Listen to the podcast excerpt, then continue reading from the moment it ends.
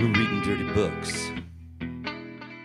Hey guys, welcome to Sh- We're Reading Dirty Books. This is Saylet, And this is Kalina. and we are a podcast who reads and reviews paranormal romance novels. Welcome back. Yes. All right. Well, if you guys have been with us for a while, you might know this is our 50th episode. Woohoo! So, so we have something special today. We are actually with two authors. I know. Two at once. It's amazing. Uh, we met these lovely ladies at Denver Pop Culture Con uh, last year, and they were gracious enough to join us for our 50th episode. Yay. Please meet uh, Lisa Manifold and Corinne O'Flynn. Hello, thank you for having me. Thanks for having us. This is exciting. Applause. the crowd. Will you guys say your own names just so that they can kind of track voices for us? Uh, this is Corinne O'Flynn, and I write paranormal romance and lots of other things. I'm Lisa Manifold, and I write all the flavors of paranormal. Paranormal romance is my favorite, though. Yay. So, That's the perfect place to be then. Uh, so good. we are so excited to have you guys on our show. Thank you so much for coming. We've already reviewed Yes. two of your books, Mm-hmm. and We laughed. The entire, I laughed a lot during the podcast. She's like, I will never have my character eat again. No, no, my characters will not be on a date where only one eats. yes. So fun. But then you'll have to come up with something else that we're like, okay, come on, guy, and then so that so that we can talk about it and have fun with it. We had so much fun reading We those books and talking it. about them. They were amazing. Loved it. So, and we're back for two more of their books this episode. And we'll be back for more after that. Yeah, it just might be a midnight coven We- We're gonna podcast. transition. We're gonna like forget everybody There's else. plenty of titles to, to hold you up for quite Yeah. a while.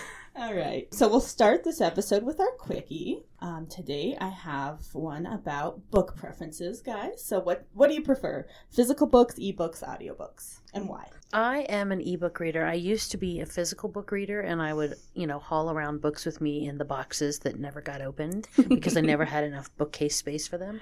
And then when Kindle first came out, when the Kindle Fire came out, I didn't like the Kindle as much as the Kindle Fire. Um, No, I I'm the opposite. Did you really? Too much colors. Oh like no, I love the Kindle it. Fire. um, and I started reading on the Fire, and I was like, wow. And then you could put it on your phone, and you would have 300 books on your phone. So now my books are down to a very small two little bookcases. So it's mostly ebooks. Oh, I'm paper book. I have, I think, You have a lot of books. I have a lot of bookcases in my house, and there's still boxes and boxes of books from moving and other things. But it depends on what it's for. Like self help books and stuff that I'm like workshoppy and trying to learn, I'll buy the book for sure. Or if it's signed by an author, I collect a lot of books that are signed by other authors. So I have like four or five copies of Outlander that are signed, but some of them are collector's edition, oh. like with a fabulous cover, or some of them are paperbacks that I just happen to have on me that I was there when she signed it and that kind of thing. But for the most part, I'm paper books. I do collect the books. Like I have all the Harry Potters in the special edition box sets, you know, with the sleeves and everything. Yeah. and I have all the Outlanders in hard hardback. hardback. But um, I do have the original mass market paperback of Outlander. So- That thing is dog-eared, and it's got a it's got artwork in the front that she hates. That Diana no. hates. I remember she said that. And I was like, I love that. She said, No, he looks silly. yeah, and I have like I have a copy of The Stand, like not a first edition, but it's the unabridged hardback, and I Mm-hmm. have one of my favorite hardback books, hardcover books, is Pillars of the Earth, like the original, Mhm. the first edition. Has have you guys read Pillars of the Earth? It's not a paranormal No, anything. No. Um, It's a tome. Yeah. It's a My- beauti- it's one my of my parents favorite. It's really it. good. It's a beautiful story, but it's really just it's it's it's just big. It's not even hard to read. It's very simply written, but it takes it follows the building of a cathedral. So as you go through the story, you see the sketches of the cathedral, and it's just awesome. nice. It's a pretty book. So, Well, I personally like paper books over ebooks. If I had to choose between the two, I would choose a paper book. But I prefer, for convenience, audiobooks, Yes, we were just especially for about what we do. Yeah. So we've all got lives and Mm-hmm. stuff. I've got five year old twins and I've got a husband, and not to specialize myself or anything, everybody's busy. But for me, No, it's no, so you much. are the most. Oh, thank you. but um, uh, Five year old twins kind of wins at that point. two and boys. So they're Oh. yeah, they're they're when they go tents. quiet, you go running. That's when you go. Like, which one are you? It's that. It's the quiet one. Um, but for the purpose of this, audiobooks is obviously Mm-hmm. the easier route for me. But there are books like if it's uh, like Erin Morgenstern's uh, The Starless Sea just came out, and I bought that book. I'm I like, there's no way I'm not going to have that physically in my hands. So I bought it. So I've got it. I'm not ever going to read it for the longest time because I just have no time to sit and read, and I'm such a terrible reader. I can't. It's hard for me to. You guys know this is episode 50. You guys know who I am, Right. you know that. So Yeah. yeah. Well, and I channel you for like research for write, reading other stuff that I have to catch up on to see what's happening in the market. It's it's audio and it's audio at like double speed. Yeah. Yeah. And I didn't realize until you told me we could do that, and that has been a game changer because I'm just starting to read, aud- listen to audio. You know, it's funny how I discovered that. So I was at a conference and I we, we, there was a pre-conference event and they drew a raffle and I won lunch with one of the keynote speakers who was this Oh. wonderful author who I'm not going to name. And um, I was like, oh, I got plenty of time to read all of his stuff, and his stuff is right up my alley and mm-hmm. whatever. And then the days come before the thing, and I'm like, can I curse? Yeah, Like, absolutely. holy shitballs. I haven't read any of his work. So I Uh-huh. downloaded his latest and I listened to it like double speed. And I totally went to lunch and we had a fantastic time. And I Mm. totally confessed to him, like, okay, so I got to tell you, I, I don't know how to pronounce this word because they were saying it so fast and I couldn't figure it out. You know, and he was howling. But I was like, I just couldn't show without reading your stuff. But I mean, Yeah. that's how I discovered that you could do it. Oh, double it's speed. it has been a game changer. So really that, and. I do that on like when I'm listening to um, videos or podcasts for Mhm. educational stuff. Yeah, you can. Oh, double how, can I speed that up? Yeah. Yeah. Absolutely. It's amazing the little that just what a difference that has made. It Yeah, well. I was telling uh, Sarah when we, before we sat down, I was reading um, this fantastic reverse harem series. Yeah. So I'm going to give that one- that one a shout out. That's Okay. Sadie Moss's The Academy of Unpredictable Magic. Mhm. It is not only a fantastic story; it's six books, but the sex is amazing. It's beautifully done, but It it's a really really, good. Uh, it's the book is wonderful, but the audio is exceptional. Right up our alley. Mhm. That shit's good. All I'm gonna say is chapter three. I'm Corinne waiting listens- for it. I have listened to it Chapter more than once. oh yeah. What about you? What do you prefer? Well, again, it kind of depends. I started out absolutely only reading physical books, and when this transition kind of came and people were starting to do ebooks, I was like, no, those aren't real books. but I did inter- uh, interestingly jump to audiobooks really fast. I do a lot of data entry at work, and it's not a complete brain operation, so it was easy for me to do audiobooks while I do that because those are two different sides of my brain or whatever. In my mind, it is. I don't know. Well, it's almost like listening to the TV while you're working. Right, Exactly. It- right. It kind of entertains that back piece that would maybe annoy me Mhm. while I'm just doing numbers. So I jumped to that real fast, but lately I have a hard time. Like, I still love my physical books and I love having the author signature, and I, I have a ton of bookshelves just full. But when I actually go to read the book, I want it to be an ebook. So I end up owning them in all three.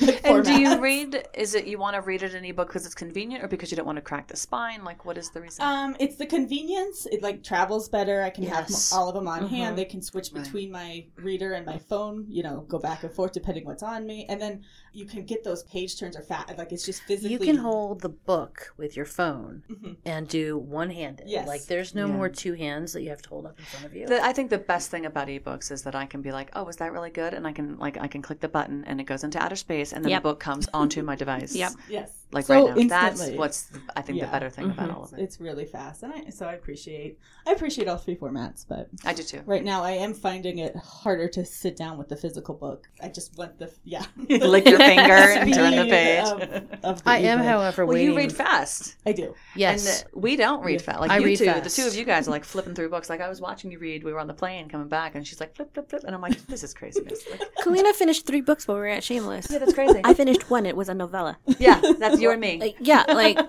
seriously, Vacations are times for me to just like burn through books. It's like ten. it was you know? crazy. I love it. Yeah, Yeah. I wish I could. If I could I have one skill tomorrow, I'd want to be a speed reader. that and flying. That would be mine.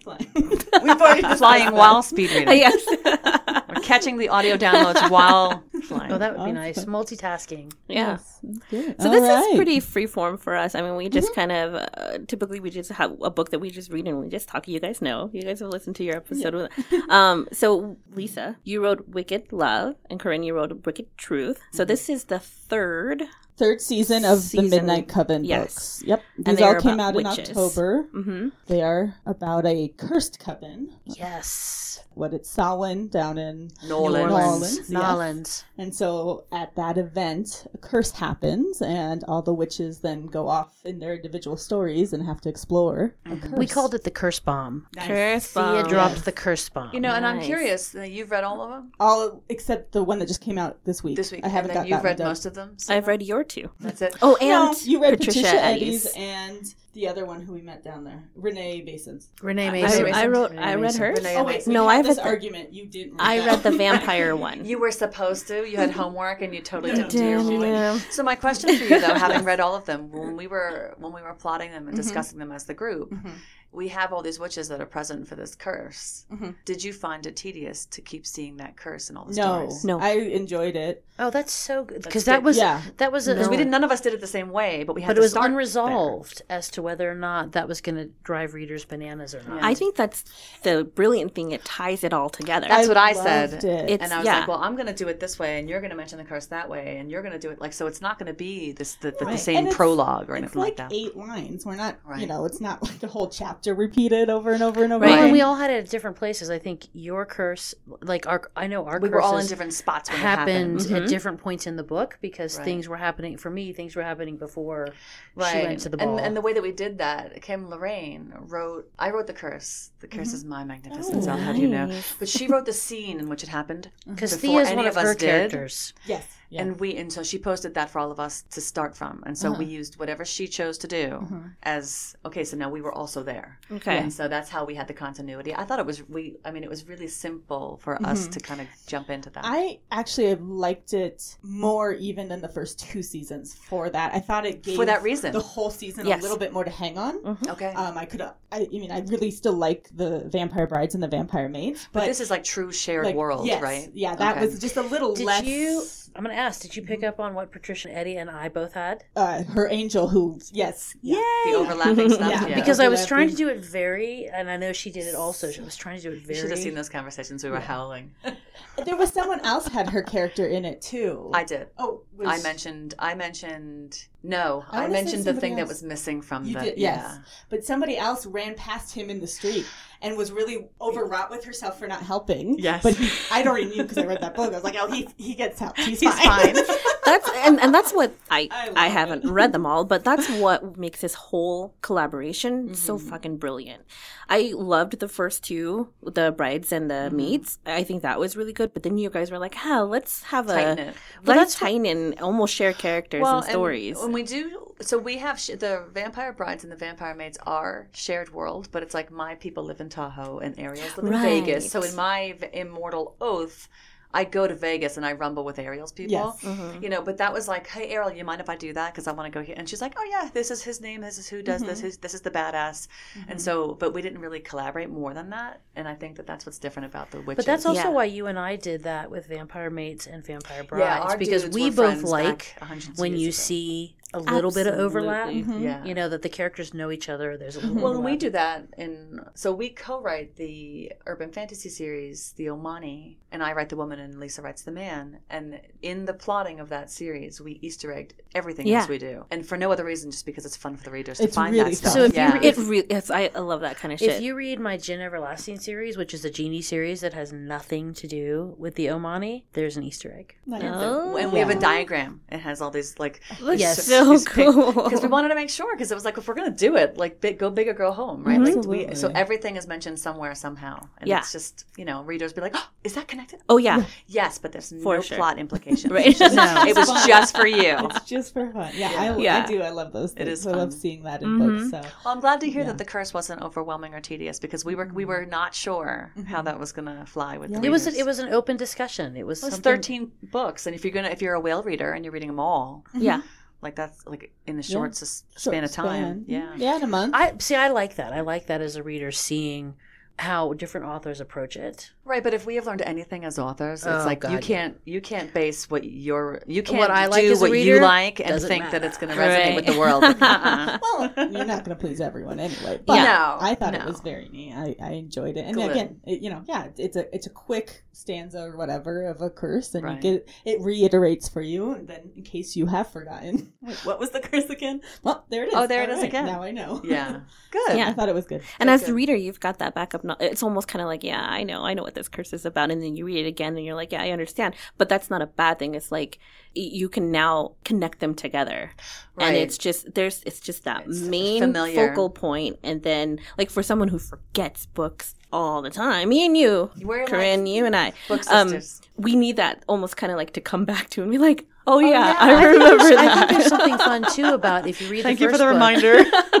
and you know that there's a curse, and then you read the second book, you're like, oh, I know this. It's it's an extra piece of knowledge that you as the reader know Mhm. that the characters don't know. Yeah, And I, I personally Yes. enjoy Right. that being like in the know and the characters don't know. and you can kind of see the scene coming. And Yes. Like, oh, well, and that's well, that's right, and that's where you're like, oh, that guy's okay. We don't have to worry about him running by the Right, Yeah. right. because you because you read that one, but you might read them out of order, and you're like, I didn't get to that one yet, so I don't know.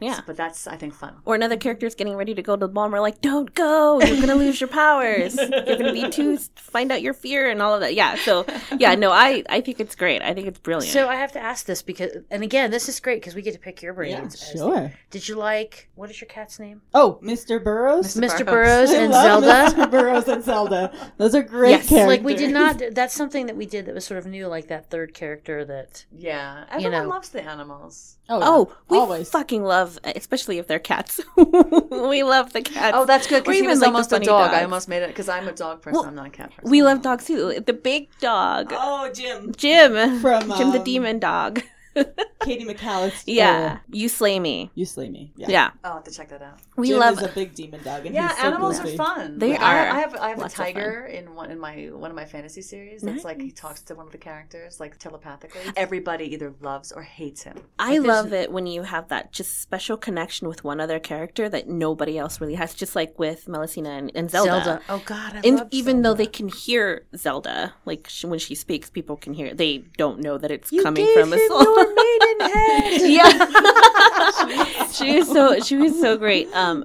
but and then like only I'm sorry, I forgot your Ivy. uh, Ivy. I'm Ivy's like, I'm like, character. I thought it but only Ivy can talk to Mr. Burrows. I wish that was a real thing in real life. I know. I would talk to my cat Isosceles all the time. You have a cat named Isosceles. Mhm. What Yes. is, is he is he triangular? He is not. He's big and round. He's not that round. He's angular. He's- he fits his he does sort of He's- have a triangle on his chest. He's pointy. yeah. he's- I just good. thought Hercules I think was that too. the animals are fun, or like, or familiars, or or like something that is not a human as a secondary character. Well, Familiars are great. it- I don't know which craft person who writes books about how to write books talked about having like the passenger, the driver characters and the passenger characters, but you also have the heart characters, and I think that the animals are the easy way to make it oh yeah. like it's the, the heart Yeah. of a book. Yeah. Well, and I would, you know, we were going to bring it up, but we can bring it up now.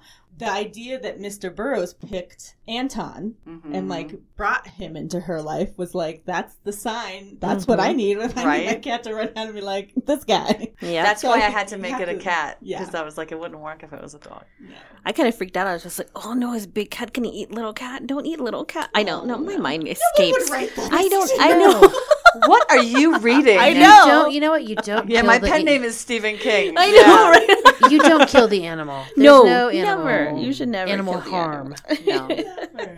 I did love that. I thought that that was like, oh, yeah, I love it when you see big cat shifters or big dog, like the wolf shifters, and they call cats or dogs the domesticated animal's little brother. right. Yeah. I love Little that. dude. yeah. I forget even what I did, but I know I did something like that. so long ago. It's several books ago, so it feels like Yeah. like once you're done, you have to like we're Move on a schedule. Yeah. You forget what you read. I forget what I write. You know? Can I read the back of that book? Where where to go? I'm all for it. Well, that's we. I think we mentioned the title there. That's Wicked Truth that we're talking about. Mine, yeah, Corinne O'Flynn, Wicked yeah. Truth. with Anton and Ivy. Yeah. Yeah, Yes, your Anton Wicked and Truth, Ivy. and I was Wicked, Wicked Love. Love. Wicked Love. Gosh, I can't even remember what the. all my books Well, there's 13 of them, and they're all wicked something. There's right? so many of them. fun. Yeah, It's fun, which it's is so obviously we read full novels before Right. we talk about them. But there's something about reading short stories or well, okay. Novellas. Okay, here's a I- question. see, I Here's a question for you thing. Oh, guys. okay. Oh, okay. Well, that was actually one of our mm-hmm. questions was is there a difference between short stories and novella? Yeah. Some people will say yes, and I don't. Okay. Okay. It- reading it, if it is a full story, it is completely possible to do a full story arc and have all the, you know, have the wonderful meeting or the h- horrible meeting and all the bits in between and then the fabulous happily ever after, since we're talking about romance.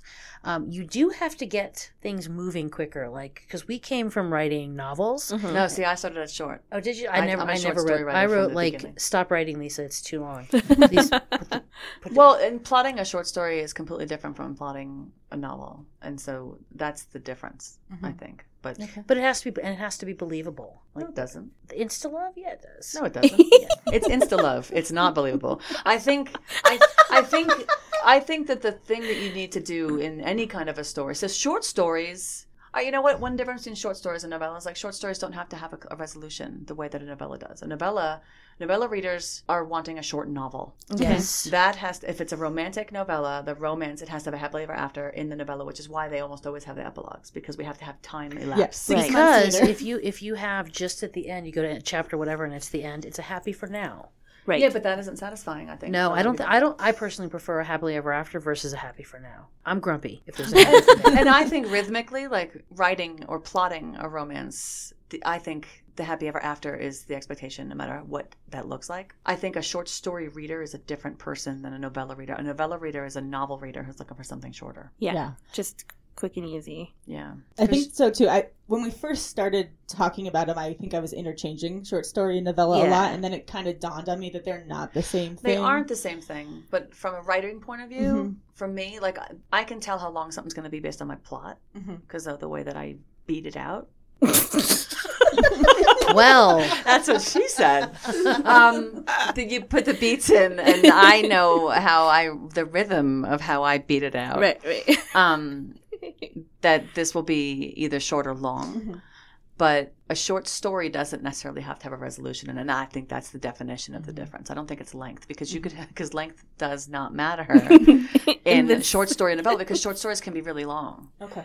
There are short stories that are longer than the stuff that we write as novellas. I think it's a marketing term. Okay. Okay. Well, then it doesn't. Well. I think too I- that people are enjoying reading shorter because you have the ebooks or the audiobooks, and you can read it or listen to it in a lunch hour. Mhm. You know, when you have a, a very sm- finite amount of time, you can get a certain amount of the book done. It's satisfying. Yeah. Yeah. I agree entirely. I think most of the Midnight Coven books are about an hour for me on a Right. reader, and that's a perfect like I can just go home and like Right, and it's actually satisfying event, for yeah. people So who you're can't not- read fast. And Right. you're not I sitting did. up Uh-huh. late going, "Oh God, I can't put this down" because I. Well, and if you're doing podcasting on reviewing, that's like homework. Like it's, Yeah. it's a that's lot. that's the I was gonna say that's my main point is that uh, like I'm falling in love with these novellas so much more because it's just so much easier for me. and you're getting all the way through them. Yeah. yeah, and I'm getting all the way through them, and I'm actually picking it up actually, and because sometimes I find myself in fear that I won't get to finish before we record, and then I forget You're about like, the fucking curse book. you not having an audio. Yeah. so I, you know, I think that the uh, the, the debate Mhm. is is it a novel or a novelette?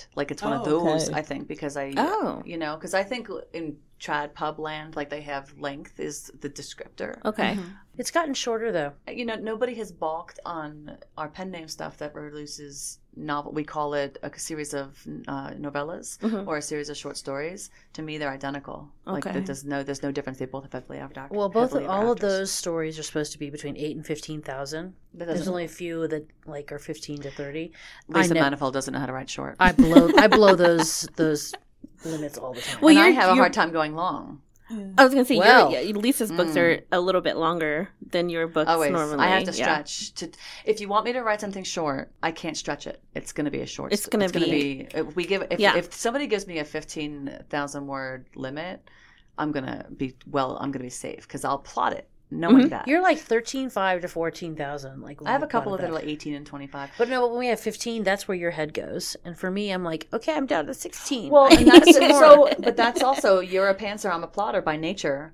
I will plot for 15. Like I can, I know how long it's going to be based on how I plot it. So if I only have 15 Mm-hmm. I to play with, I will do it knowledge that way. writing mojo. Like I plot, but my plot is much more high level, and then I leave. Like I'm like, okay, I want to start here in the chapter, and I want to end here in the chapter, Mm. and then there's also there's space in there for me to figure out if I want something different. To, that's what happens. I want something different to happen. Not I. No, I I so wanted to say that is real fascinating. I think those and reading reading it, I think you guys can sort of tell by the way you guys write it. It's just Mine like is tight and wham perfect and and concise. bam. what are we trying to say there? I'm joking. What are you trying to say there? no, they're I'm both so great. No, you're on a Oh, journey. shit, did I open up a fight? Now they're fighting. No, We haven't fighting. had a fight in our entire marriage, and now you've done it. oh no. No, so And when we first started ends. writing together, like we met each other and we got to know each other and we we were being friends. this. And we should do this. And then Corinne goes, I do not With- sniff. Wait.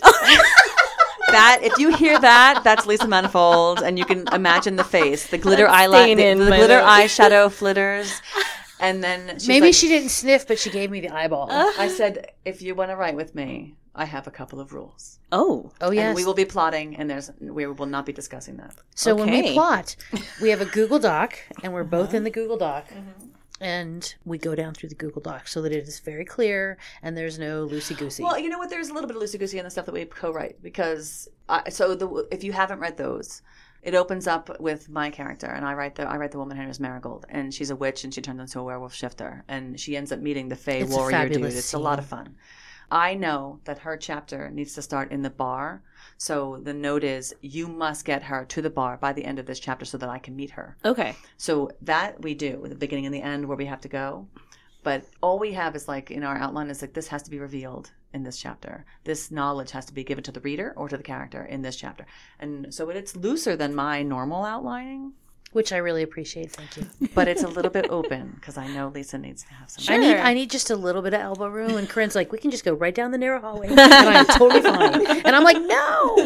Yeah, you gotta be flexible if you're gonna collaborate, Well, right? it's tough because, well, if you've got somebody who, like me, if I'm writing fifteen thousand words and I've I've I've beat it out the outline, Just gonna keep. That's the theme for the episode. We're just beating shit We're out. gonna beat it out. Not to say you're rubbing anything out, but We'll do that I later. know based on how I've done the outline how long my chapters are because I for feel I feel it like inst- instinctively. And if I'm writing with you and you write like a seven thousand word chapter and I'm writing two I thousand don't word chapters, 7,000. you don't. But I'm just saying like we have to have some kind of middle Sometime- ground there. Well, no. Sometimes I'll be honest. Sometimes in the urban fantasy stuff, it does get to thirty-five thousand. I try to stay between Thirty five hundred. thirty-five hundred. Ooh. Sorry, God, Jesus, not thirty-five thousand. no, but like thirty-five hundred, and I try to She stay. Lord of the Kalina's Rings. eyes I almost know, rolled right? out of her head. That's like the whole Midnight Coven book right, Right, there. right. Um, I try to stay between 2,500 and 3,000 because I feel like that's where I can get the, the arc for the right. for the and that's chapter. fine in a full length work, but that's really long. for Oh no, but short in a short work, 1,500 words. If I go over that, I'm like, hmm, yeah. does something need to like get cut or Well, what? it's gonna look like it's gonna look like you have like a slacker chapter and a, and a nice beefy chapter. I Like, know. You have to be careful. Yeah. I just I just did that in one of in my Lisa one of my Lisa works. I was like, oh look, here's like a fifteen hundred word chapter and a thirty five hundred word chapter, and I kept fiddling and it wasn't working. I was like, you know what? It's just gonna have to be slacker and Well, in a long work, The I think workhorse. that's okay. Like I do that in full length works, Yeah. but in short works, you have to mount, you have to modulate. Well, yeah, because some chapters you get They're longer, the And some are. you know info Yeah. across, or that's the arc of that chapter, and then you move up. right? you And I don't worry about that in No, full length work, but and in short think work, readers, You know, Well, in co-written work, we have to be balanced because, or a little bit more balanced, because if, if every Marigold chapter is a thousand words, and then every and every Yeah. Eamon chapter is five, Yeah. that's going to feel like Corinne dialed it in. yeah. You know? well, Or- also, you're not going to feel enough of the character. or they're Right, gonna be like, right. we know yeah, we know Eamon really well. Can he shut the hell Yeah, up, right. please? I know way more about this character. right? That dude, he's navel gazing. You know, he cannot get out of his own way sometimes, poor dude. We have one more book to write in the series. Yeah, we have to make a. We, And what we what go over the series is weekend. That? It's called the Aumahnee. The A. It, it's uh, the Aumahnee prophecy, Okay. and I'll give you a little tidbit secret. Yeah. So it's it's Aumahnee. A U M A H N E E. Oh, that's not how I would. And that it way, at all. and that came from because we fantasize. We fanta- We made it We didn't fantastical. fantasize. It's oh. we did not fantasize if we beat that one out. It was my name is O Flynn and she is manifold, so it's O Mane O Bane. Oh mm. Yes. my god, that's fucking brilliant. And it happened because we were up. We went Oh away my for the weekend, and we were up at her house in the mountains, and we spent the weekend weekend to just plot everything out and get mm-hmm, started. And I'm mm-hmm. like, oh, we can do the Aumahnee stuff later. Let's go get something to eat. And she's like, oh my God. And I'm like, I think I just named the series. That's like, it so was, It was meant to be the Aumahnee. Sure. You know, because that's the name of our publishing company. The, the ones that we share. It's oh. O M A N. Well, that was I think that was the result of one too many mules that night. Yes. she introduced me to Moscow mules that weekend. Oh, and I've never been the same. Honey mules. It is the shit. That's amazing. I'm trying to get Kalina to collaborate with me in writing a story, and she's like, "I'm not feeling this." I'm like, "You're No, gonna do it because you're." Do I think Are we should? Uh oh. Uh oh. A fight. But But I think we were gonna have a very similar dynamic. I think so too. Google It's doable. Docs. Okay. You can book. do we it. have one The started. sheets. yeah, We have one to- started. We we Google Uh, the whole podcast is in Google Docs. Yeah. that's the only way for us to both It, share we it. have to be on the phone. Like we have to be. I'm gonna say that Corinne never needed to be on the phone until she married Lisa Manifold, and now Lisa Manifold likes to talk on the phone. And now, if I don't talk to Lisa Manifold on the phone, I'm like, um, is something wrong? Because I haven't talked to you. we don't like to talk me. to each other I on am, the phone. I am broken. I am ruined. So her husband will come in and go, "Who are you talking to?" She's like, "Why do you even I only, I only speak to one person on What? And it used to be really excruciating, and now I'm like, it's a habit. It's like I have to. Speak and now to you're this. like, I have to do it. I can't get any work done. I haven't spoken to Lisa. What's going on? I have no idea what's going on. in the We. G chat.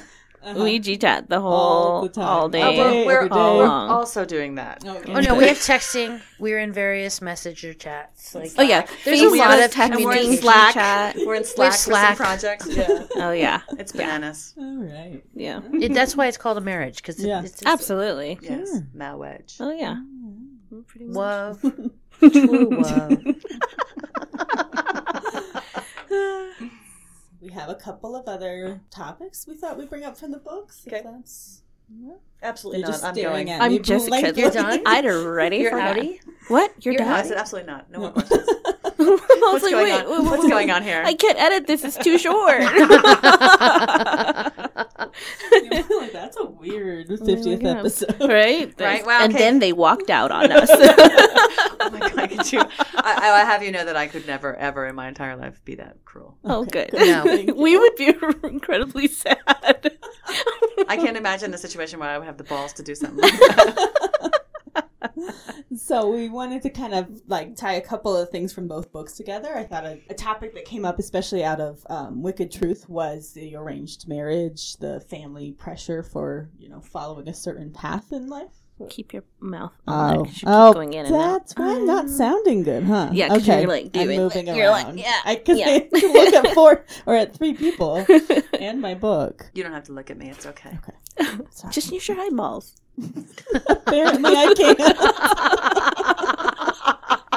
I wish this was a video podcast and you could have all seen what just what Sayla just did with her eyes. That was quite the eyebrow you had going on there. all right, all right. Uh, yeah. So I don't, I don't know. I'm so sorry. You you want to step in. you wanted to Arranged talk about the marriage. arranged Arranged marriage. Yeah. So like Ivy's first on board it seems to be what she's gonna do. She has her, you know, family, the winter witches of this is the way things are. We arrange the marriages and and then even Anton is kind of feeling the pressure within his pack because he's supposed to step up and become the new alpha. And then the story takes them in another direction. So I just thought I'd say that. yeah, no, that's it. I think Hey, I know. the plug. Thank you. well, I, we thought it would be. We we try to pull in certain subjects that are either outdated, taboo, or like stigmatized or something Right, like that's that. That's a throwback one. Yeah, for sure. And um Kalina brought it up. I was like, "Hey, that's a really good thing because I like for me personally, I wasn't in an arranged marriage, but I have been engaged before. My background is from Cambodia, Mhm. and so I was ooh, 16.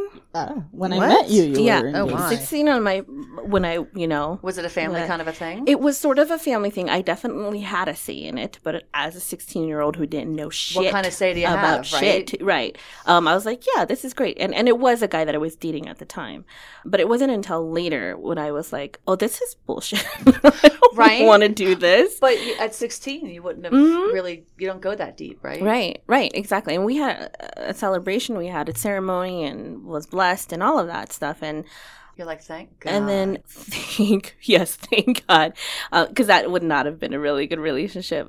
But uh, I mean, my husband and I have been married for sixteen. Well, we'll be married sixteen years in February. God. so like that's Yeah. thank you. So Yeah, like I would never huge. have you. She's very young. If you guys have not seen her, She's We got married looking. young. I, she's child bride. Child bride. She didn't want to go to the 16 year old arranged marriage. She was 16 and a half, and she chose her future. It was actually just four years later, and then I got married at 20. Um, you know, so like that was relatable.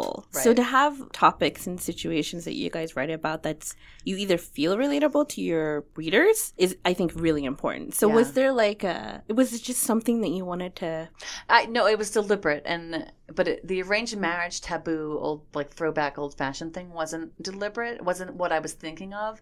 The thing I was thinking of was there's so much expectation on every single one of us as humans in our dynamic with our people and our families and and I think that when as you get older, as I get older, my give a fuck falls away and it's people don't like that when you when you buck the trend and you get out of your box. We talk about this uh-huh. a lot.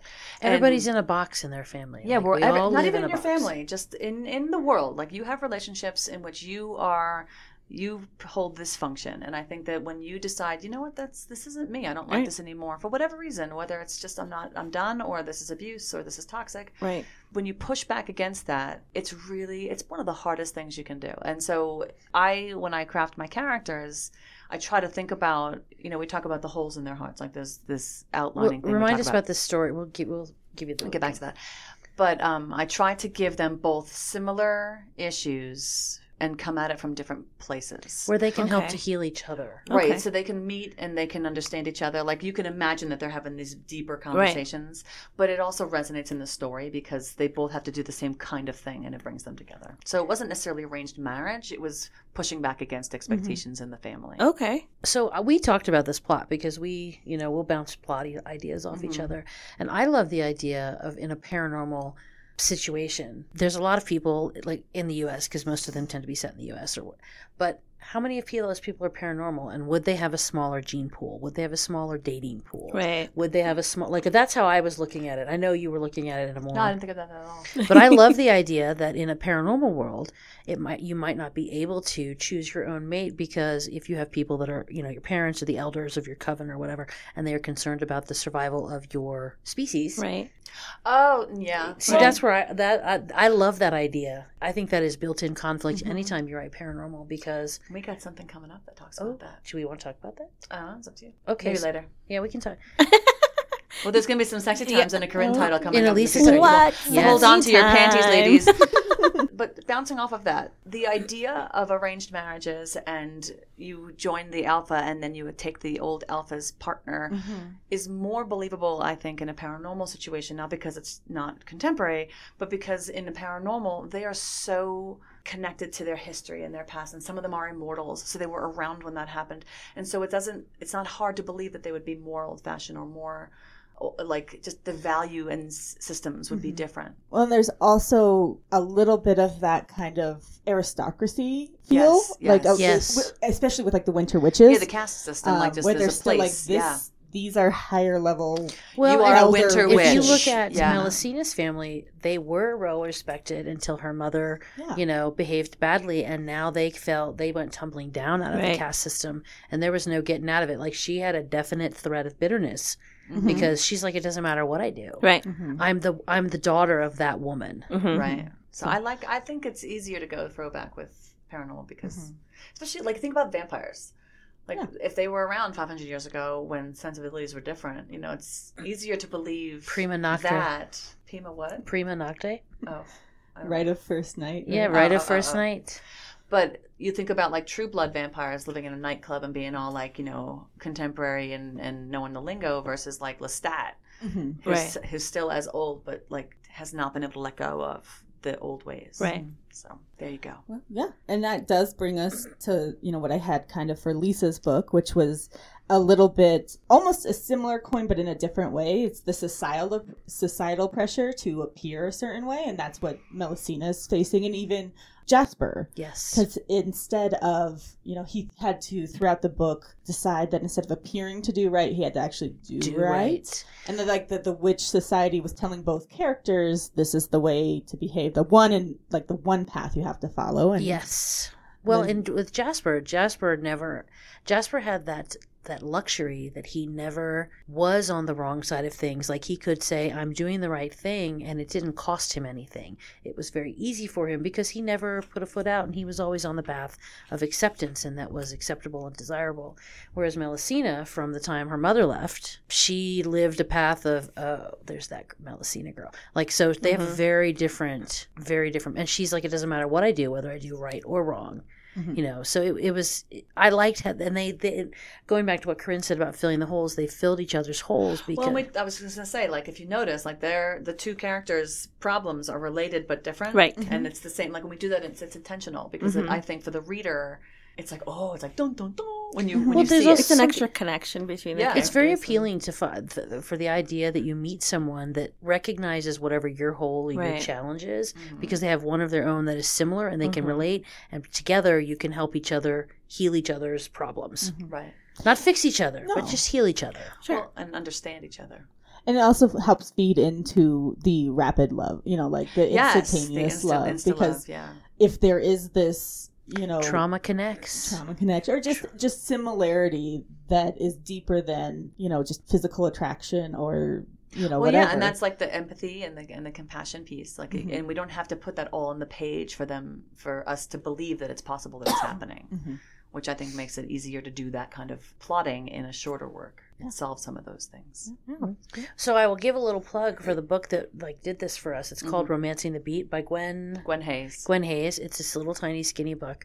And she loves 80s, so all of her chapters starts with 80s songs. Mhm. And she talks about how to go through and plot your book so that you fill the holes and by the end that you- by the time you get to the end, the reader is completely satisfied. Right. you give your characters holes. So Each of them has a hole, and then you fill the hole so that you can fill the hole. And that was a little, little Again, this is where we need that Wish video this was a video. podcast. That's it. but it's true. I mean, it's like you. This is the goal, right? The goal is to get to that end place, and you need broken people. And if you write, if you read romance, like you guys read romance all the time, Mhm. like how many times can you have this broken person in the same scenario? Well, so you have to find ways to get them to interplay, Right. And this is helping us kind of keep it fresh. Well, it's also worked for like it's a romance based book, but I've used it in everything, Everything. I've written since. Yep. Okay. Well, because characters are need to be broken to get Sure. fixed, right? So it has. It's yeah, I do the same. There's got to be a reason to write them, like, the, or, Yeah. or- and to, to build their character. Otherwise, you'll just have Right, but This then guy. to, to pick what makes them broken, I Mhm. think it's always a fun thing to do. Be- That's I just had an like amazing realization that the books I don't like have perfect characters, and I instantly am like, I don't know. care about you know this why? Bec- person. because how can we relate? Like none of us are perfect. Exactly. But what's their journey? Like, where Right. do they start and end? If What they're not going to change, like, okay, great. Like, if they're not going to be different, something has to change. But Mhm. for romance, I think it's got to be their pe- the Mhm. people. yeah. But even if they start off perfect, you have to show that they are in fact not perfect. Right. They need to And realize they must that they're fall on their Yeah, face yeah. at least Mhm. once, so that that can be part of their journey where they pick themselves back up. Right. Yeah, we like to compare some of the characters that we read about as like Disney princesses. So Oh. we'll be like, yeah, he's totally a Disney princess, you know, because they're broken in some way. They're they have something Right. is wrong with them, and then And then some of to them are Gaston and they're perfect, in Right. every way, or they think they're perfect, right, in and they way. think they are Mhm. right, right. So it doesn't ever it doesn't ever evolve, and they don't ever grow. Right. You But know, you know, well, for and if I was sorry, go ahead. Oh no, but for all the two dimensional of Gaston, the wonderful thing about Gaston is that everything has been easy for him, and the minute he hears the word no or something gets Mhm. hard, you see the real person inside. Oh, yeah. Which I, I mean, he's the true. he's the true beast. He's the true beast. right? But like, but no one does it like Gaston.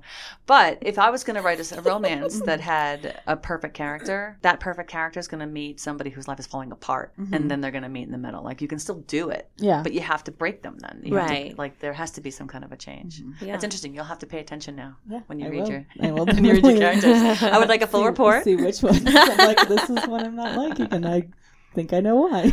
So, do we want to talk about what's coming up for Lisa and Corinne? Because this is a big step for us. Since I'll forget if we don't talk about it now. Why is it a big step? Well, because we're going to be completely naughty. Oh, we're having some sexy times as our own. Sex. So we have top secret romance pen names that are out doing their other things, and our names are not doing. Well, you do it sometimes in your books, but I haven't. Mine, mine. I I have taken the um, Your characters do it. my sometimes in your characters.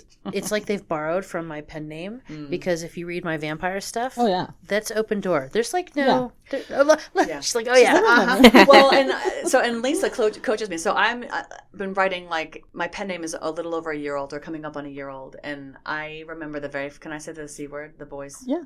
So the first time I wrote the, boys, the first time I wrote, I, I, wrote- I wrote the word, typed the word cock. No, I was like, what c word? Because Not the I C love word. saying cunt. Like it's oh a funny word. I gotta See, I'm not afraid of the word, but I Corinne's like, find it just to be just too much. Well, you we have, a couple a, of those. we have a friend that's like that too. and I, I'm a recovering Catholic, and maybe that's what it's all about. But like, so I sat in my office and I'm writing my story, and I wrote the word cock, and I'm by myself in my house. I'm sorry. I had to get up, and I was like, "Oh my god!" And I stepped outside, and I was like, "Okay, Lisa, I just did like just did it. she's like, okay, relax. And then I thought that I was writing like, turn on the red light district, and my book is going to debut, and everyone's going to fall down dead. And she's like, okay, vanilla sex. chill, chill out. But so Lisa has kind of coached me into that, and on my whiteboard in my office, and she actually bought me something that has this on it. It's a, and she's like, I want you to write this down somewhere you can see it, and it says, Corinne writes whatever the fuck she wants. but you, you know what though? You Because needed that. expectation. Well, You needed I that. did need it, and I'm and it's true. Like I start my first series is not is it's for kids. It's not young adult. It's Sure. it's coming of age. It's young adult thematic, but it's fantasy. And I go to school visits and I do stuff like that. And I don't want those kids going and finding the the racy stuff. Like I, I would die. But I don't care if my kids read it. Like I'm like they're not going to be interested in that. They won't look for the Right. romance stuff. So my what's my hung? nothing what- to do with my romance. but my hang up is all about like this expectation, talking about like pushing back against mm-hmm. expectations. And I'm like, well, I can do that the hell I want. Yeah. And now I'm starting to, and you guys read that sex scene in Yeah. Wicked So Truth. Would you like sweet. It was. you had to go outside and get the get some cool Yeah. air? They got, there was a shower scene. I Yeah. in comparison, Oh no! I was just saying before this episode started that Corinne rolled that blowjob scene for us. That was for us, and I hope that you didn't take our uh, like when we spoke No. about it the first time. No. it had nothing to do with how we didn't No, no, like, no. like liked the Still book or not. pretty It was It one of those. great. It was one of those things like the universe was talking to me because I keep talking about like how can I ratchet Yeah. it up without going bananas Mhm. and like shocking every like and uh, who am I shocking like who, like Okay, you need to you need to tell the mo- the most recent one, the review that you got. Yeah, the so the sex scene and all the stuff that I'm Mhm. doing, the happiness, the This is Wicked things going Truth. on, Wicked Okay. Truth. There's a review on that which I found like it kind of made me like, okay, Corinne, like get over yourself. This person said, and it was one of my ARC reviewers, which is, and I love the review. if you're listening, ARC reviewer, I would let my grandchildren read this. And I was like, okay, so I need to just get out of my own way because I just like step it up a little. Kalina's like nodding like, yeah, you need to just stop. Be like, you know, the, so but it's funny. Like as we may, so we are in um, a romance group with folks, hmm and we this is for our for pen names, contemporary, yeah. contemporary Well, and romance. some paranormal. We do some paranormal with them too, and uh, we have a an ongoing conversation. Mm. And you know, I think I'm fairly liberal because I read a wide range of heat, like when I read. Mhm. Um, but writing has been a lot more challenging, and I remember the first time I was writing ass play. Mhm. I haven't gone there yet. Yes, you have. Oh, yes, you have. oh, oh, she's getting so shy. Just the It, it, it, Yes. it was just the tip, but yes. but it, it I had to call her and be like, oh my god, does this sound stupid? Because when I I'm was like, I don't know. I don't have. I haven't read any of this. I, like, you're. It sounds good, but like, will the readers? there like had to be a consultation as we moved into a little bit of ass play. well, and that's that brings me up to another story that we were talking about it earlier. Like when I was, because I've read romance, but I've never written romance. Right. So I'm a year in, and I'm with some people that have been doing it forever who have absolutely no qualms about writing all the things. Like, you know, throw the clothes off, and we're mm-hmm. banging in the office, and that's the way it's going to be. And we were chatting about it With one of- toys. with toys like oh, oh my god like i was like oh my god it opened up a whole it opened up an entire new side of social media for me because i was like oh my god this person's posting about the butt plug that they're Oh, going to be yeah. trying tonight i was Like, and I'm not scandalized. I'm not prude. Sure. But I was like, Ooh, like this is on, this is out in the world. Like, It's a uh, different time. different times. Yeah. Babies like take off your pearls.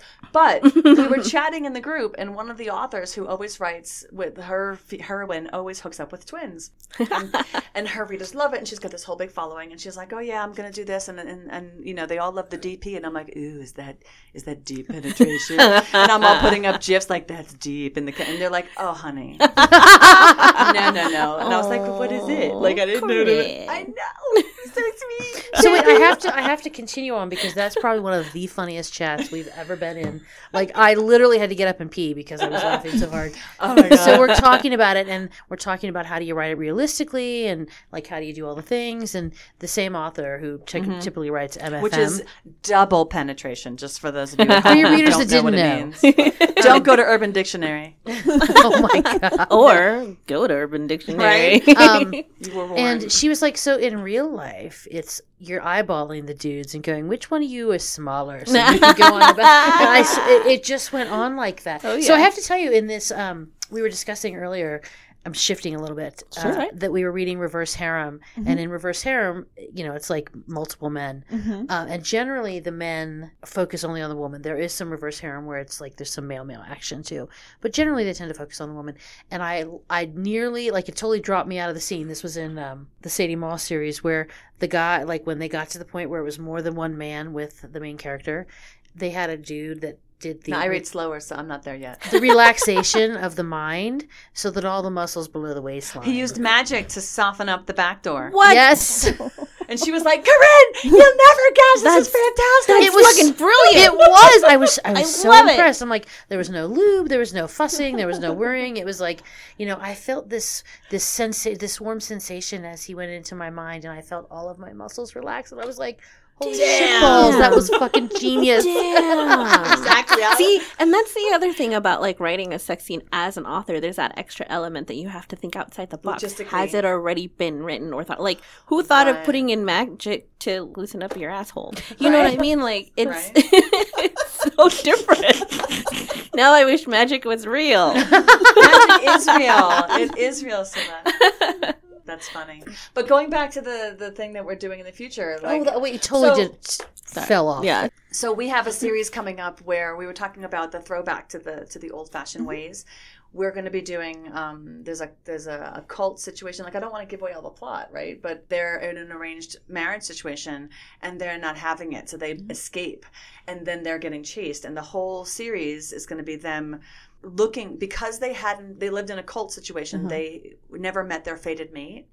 And dad's like, Well, you haven't met your fated mate, so now we're going to arrange the marriage to get the population of our creatures back. Uh, right. And they're like, Ah, No. okay, boomer, out the door.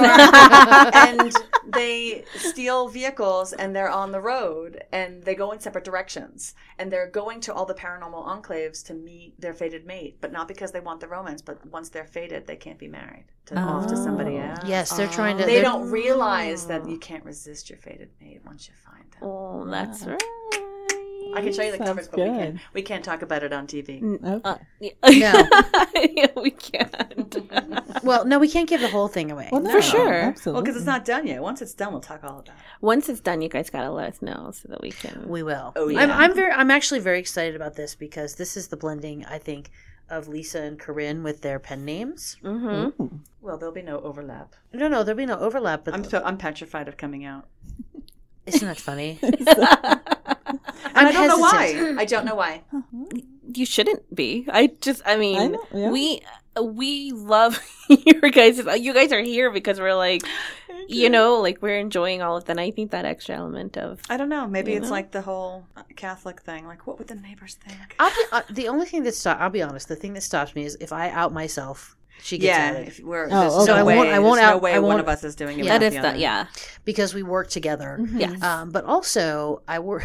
This is so clinical. I worry about the also bots on Amazon. Well, no, that's the technical. That's the business reason why we're Yes. not out. But a lot But of people have Yeah, also you- bought. So, from a marketing point of view, you go to Amazon and you go shopping from a Carino book, Uh-huh. a Corinne, a Oh. Carino book, and then and then they email you and say, "Hey, you looked at this. You might like this." Mhm. I don't want. And then it says Oh, people who I bought this also get bought it. this, Okay. and you don't want paranormal fantasy and then having contemporary romance. All kinds of awesome, wise. beautiful man chests. Because what happens then is if it starts serving you these contemporary books, when you're looking for these books and you don't click, Mhm. it like degrades the value of like Oh. this is not Uh, serving. Amazon, can you break down that algorithm and get rid of it, please? Because that's not cool. Well, it's- Well, no, it's awesome for what it does, but that's why people have pen but names. for, Okay. right, Under- right. The other for thing is, different I think. It's one reason why people have Mhm. pen Um, names. I think it it just it so it it's the way their algorithms are, but it discounts the fact that people read different genres. Like, Sure. Yeah. I love romance, but I read a lot more than romance. Right. Oh, yeah. Absolutely. Right, but when you go looking for romance, it like it knows who you are and what Yes. you're doing. But like Are you kidding? You look for something on Amazon and it pops over to Facebook and says, "Hi there, how you doing?" Oh, yeah. Oh no, they're Everything, watching. they're this. all connected. they're so all yeah, connected. so that's a reason. Well, but even if when both pen names are out, because that's definitely going to happen, because it's so hard to manage social media for two Sure. names and when you're not connecting them, I still won't market them together. Like I Oh still, no, Right. you know what I mean. Separate marketing. But um, and I think that will save us from most of that overlap stuff. But you know, that's the business reason. But the other reason is is. It's not like I'm anonymous because I'm hiding. It's like I just I'm You- not you know what? ready. for You've made a lot of you've made a lot of progress me. in the last year. Thank you, with your Lisa. comfort, with your comfort level with this. No, no, I'm not. I'm not trying to be condescending. No, Um, I'm with you. I'm not feeling condescending. You know, when we first started, when you first started doing this last, it was. It's been A almost year a year ago. now. It's been almost oh, exactly. a year, Yeah. yeah. Because it was for Christmas. Yep. So uh, when you first started writing this, it was really a challenge because people think, "Oh, pff, you write romance, Oh yeah. Romance like, is hard. bitch. Please come write a Mhm. sex scene Bitch, that doesn't sound Mhm. completely stupid or misogynistic or vapid. I mean, like it. It A takes porn some work. script. You're right. Like Yeah, like nobody wants a porn script. Well, okay, that's not true. There are fo- folks that I want mean, to read a I porn script. I like it. So, Yeah, I'm just yeah. saying. Okay, I've explored, like I've explored, read some of the various erotic, hmm Yeah. not erotic, like not erotic romance, but erotic categories. Uh-huh. Boy, there's some interesting stuff. The Oh, who yeah. cow business. the what? No. Oh wait, We what? We all just big Did question just- mark over our head. I'm like, did you just say Huge. moo cow? no, who cow? H U C O W. H U C. O. What is that? Who I know. Human cow.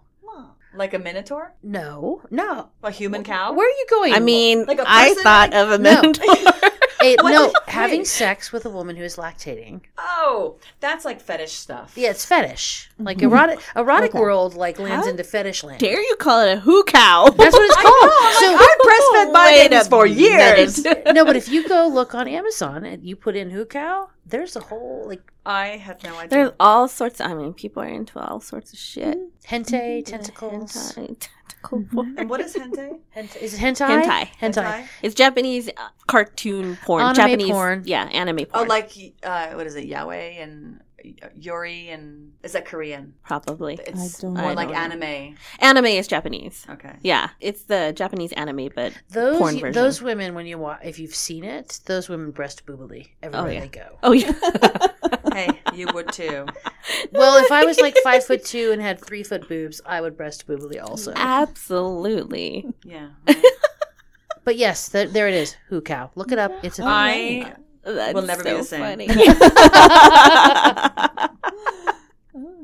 Um, there's something that I'm interested in um, that we sort of ties back into the theme of the arranged marriage, but not really. So Melusina has a conversation with Zelda at one point, and this is Wicked Love. Love, by Lisa.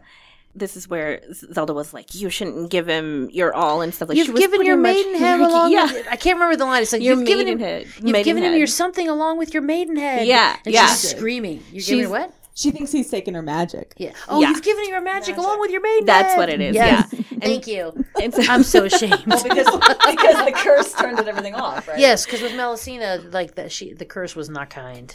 Yeah, and so and so like so Zelda was pretty much talking to her, trying to talk her out of not getting together with Jasper. Um, it's Jasper, right? Yes. Yeah, I know, right?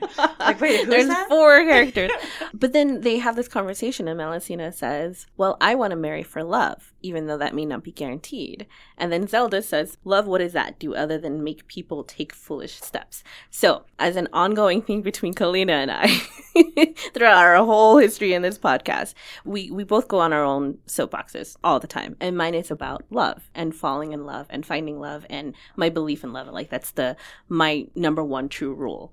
So is that something that you thought of when you were ready, or is or like how do you feel? And I, you guys can tell me to step back, and I could take this out. But like, is that is that like a behind the scenes thing? Is there is there a feeling you guys have towards that? Like All right, I'm a- About about what? About love. love. I'm a true love. Like I believe that there is a true love.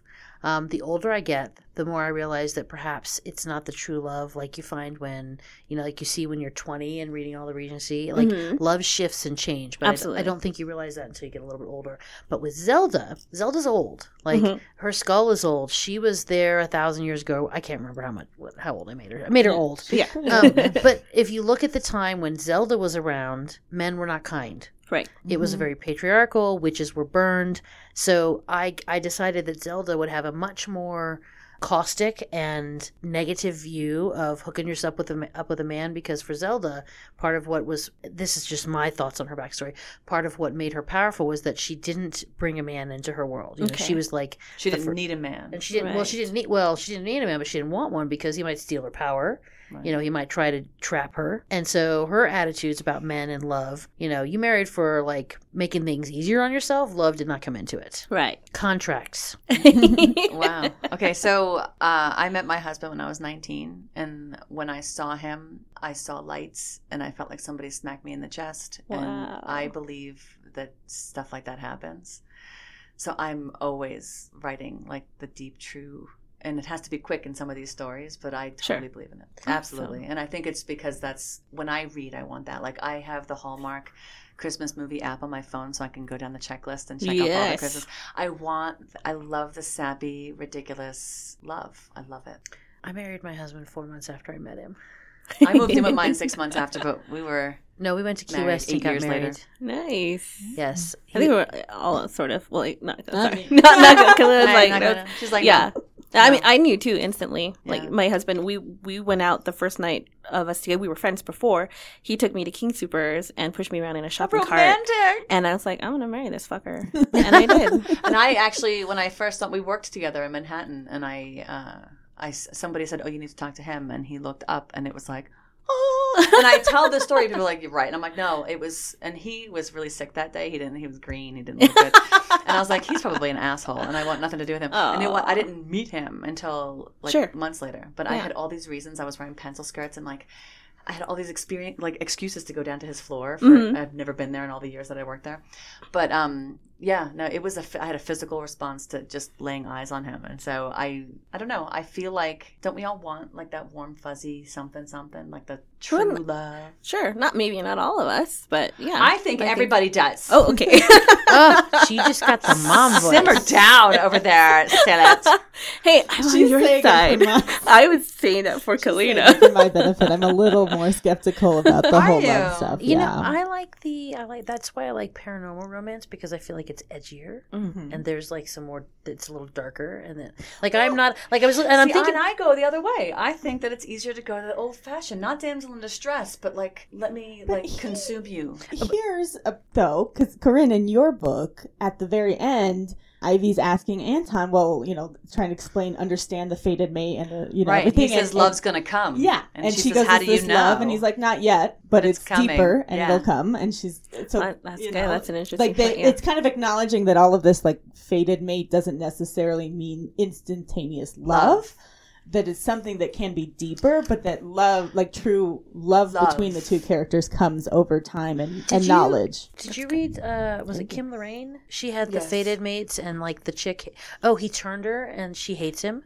yeah, oh yeah, yeah, yeah, yeah. And I love, I love that. I I, love that. Like that. you know, you're fated, and we hate each other. I love enemies to lovers. That's one of my Well, favorite they tropes. don't always hate each other. It goes away. Well, no, but it, like I like that you have the struggle of sh- they're like, Well, They that's, I mean, can't that's stand each other believable. I, first. I think that it's like it's I don't know people we're people right, but I I think was writing so much insta love that Mhm. that was my little homage to the people who wanted something different. But fated mate isn't always fated mate. It's like, well, what do you mean we're fated? She's not paranormal in that way. He is. Mhm. He feels it. Yeah. She does too, but she doesn't feel it like he feels it. And he's trying to tell her, well, Mhm. hold on, baby, it's coming. You know, like- like sweet Christ, Penelope.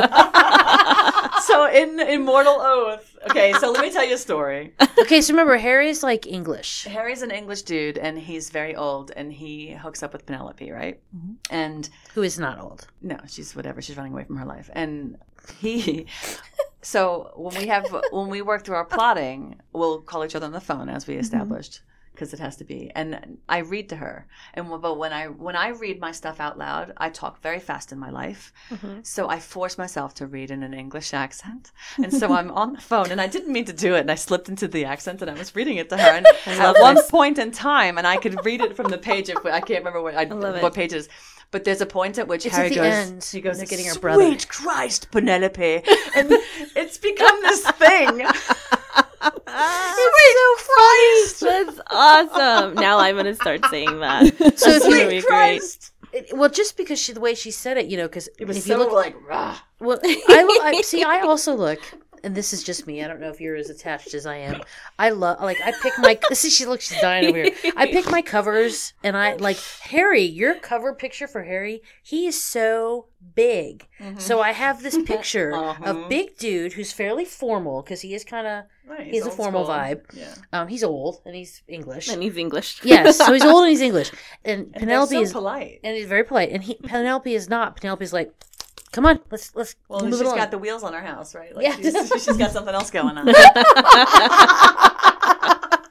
and he's just standing there and he's so big and I can hear the deep voice and she says it, sweet Christ. And I'm just like, oh my God. Yeah, she almost, she, we had to pause the conversation because she had to recover. It oh, was, Oh, that's and I didn't mean it. It was just like I was so in character reading. Yes. No, that's when it's the best to capture that. So that one has stayed. But now That- it pops out like all like we'll be out somewhere with people and she goes, "Sweet Christ, Penelope!" And we're howling and everyone's looking at us like, "What the hell is wrong with you two? because it fits the moment. It totally like if you know, if you read the, the mm-hmm. p- piece in the story Mhm. and one of us bursts out with it, usually me, and it fits with whatever the hell is going on. It's, Oh, it's like whatever the hell is going on. Right. Mm-hmm. Clean and I will have moments all the time when we're amongst our friends, and they're just like, "What the fuck are they doing again?" Inside jokes are the best. they're the way Right. best. Right? Mm. She The looked way, at me way twice, best. and now I know exactly what's going on. That's the island.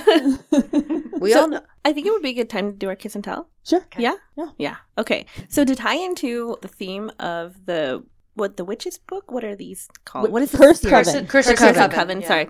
So Thea puts a spell on all of the witches that come to this ball. Is it all the witches or just the ones that are hit by the in, The the in that are this ball? there. So It could be all of them, but we just focused on. Yeah, we focused on the being there. that that works. That was She's not that me powerful.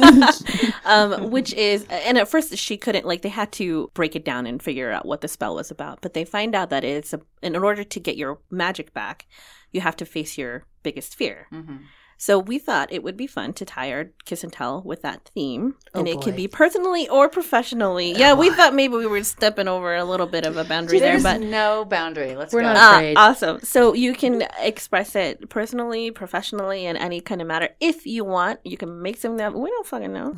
We have no idea. So we asked the questions, and it's now your problem. Right. so either one of you guys want to go first? What's your biggest fear? hmm I have to think about this. You know, so I don't know. In my personal life, I feel like I've dealt with stuff. Like I've lost my mother, I lost my daughter. I've you, you live through all these things, and I think that it puts me in a place where I don't fear a lot of that. I I don't come to my life from a place of fear. I feel like I've lived through a lot. I'll live through whatever. Mhm. But if I was gonna say like a like my biggest worry, like Mhm. I don't know if if someone in my family got really sick, like my kids or my husband, like that would I don't know how I don't know how to carry that. Mhm. And I like I think about like when I think about gratitude and like here I am like this is not this is a different podcast. This is this is the, the sunshine podcast.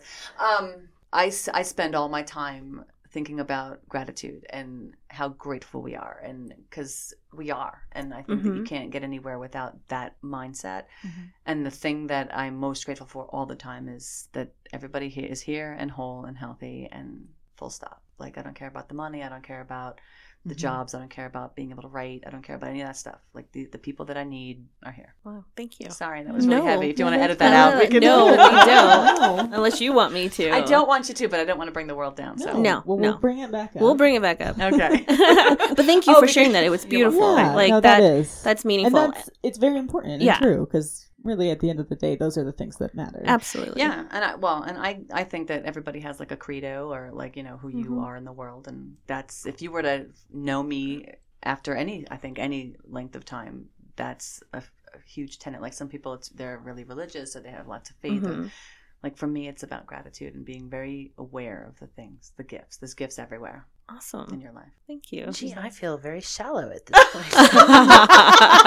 you don't. You know what? That's why I mean I brought everybody down. No, so we we- no, you let's, bring let's talk about Pop Tarts. I love Pop Tarts that have no, actually, frosting I was on going them. to say no. I was going to say for me, my biggest fear is if my family was sick or hurt, Mhm. and I couldn't help because part of what I am is a helper and a doer, and uh, let me help you fix that. Like Mhm. I have to squash that sometimes Mhm. because I'm perfectly happy to get right in there and help you fix it, and that's not really always what is appropriate. But if your family, if your loved ones become ill, Mhm. I'm not a doctor. Right. No. I'm not Right. able to wave the miracle wand. Mm-hmm. You know, I can't fix it. So that's very that's scary to me. But do you think about it? Like so, like when people say, "Oh, your biggest fear," like, and I'm like, "Well, I don't really think about anything that I'm like." Are, is it something that's on your mind? No, that's not it- on my mind. It, Okay. that's just like if I had to pick a biggest Now fear. we're picking a thing. That would be it. And I was trying to think, is there a professional fear? And I don't feel like there's a professional fear because, you know, I've already had books that like flopped. I've already said dumb shit in public. I mean, no, professionally, you know. if shit goes sideways, you stop what you're doing and you pivot and you move on. Like that's mm-hmm. that's yeah, that's so I don't. I don't have Yeah. that fear. I don't know. Like I, I I think the like the longer you go through life, you mm-hmm. realize that the things that we were afraid of when we were 20 like looking foolish or, you know, doing the wrong thing or whatever, that goes away. Well, and how fortunate we are that we have that perspective. Well, no, I I realize that I'm going to go back from- to the gratitude. This is the gratitude No, podcast that comes, that comes from a place of, of, of privilege. I know this, but It isn't necessarily privilege because you don't have to have privilege to have gratitude. I think that it's just how nice it is that you can look back and be aware of what you. I used to be appreciate I appreciate the way that life that. is. Yeah. Definitely. Yeah. Okay. Great.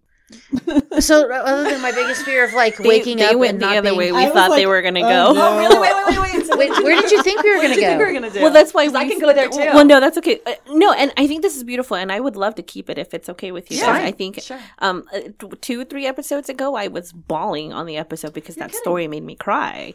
Yeah, Wow. so it, it- it's fine. We're all full of emotions here. It's just it's just Just keep it. we it do whatever we, we're our own bosses. We do what the fuck we want. That's right. That's right. You can do whatever the fuck you want. She want. bought me a she bought me a rude teacup. You ever heard of the rude teacups? oh my god, they're No, I fabulous. It's a was- rude. It's a beautiful like painted teacup, Mhm. and it's like when you drink from it, when you sip it down, it Your says, pinky goes it up says, and "I write whatever the fuck I want." That's beautiful. I Nice. love you have to it. look at my Instagram. That's a picture of it. Okay.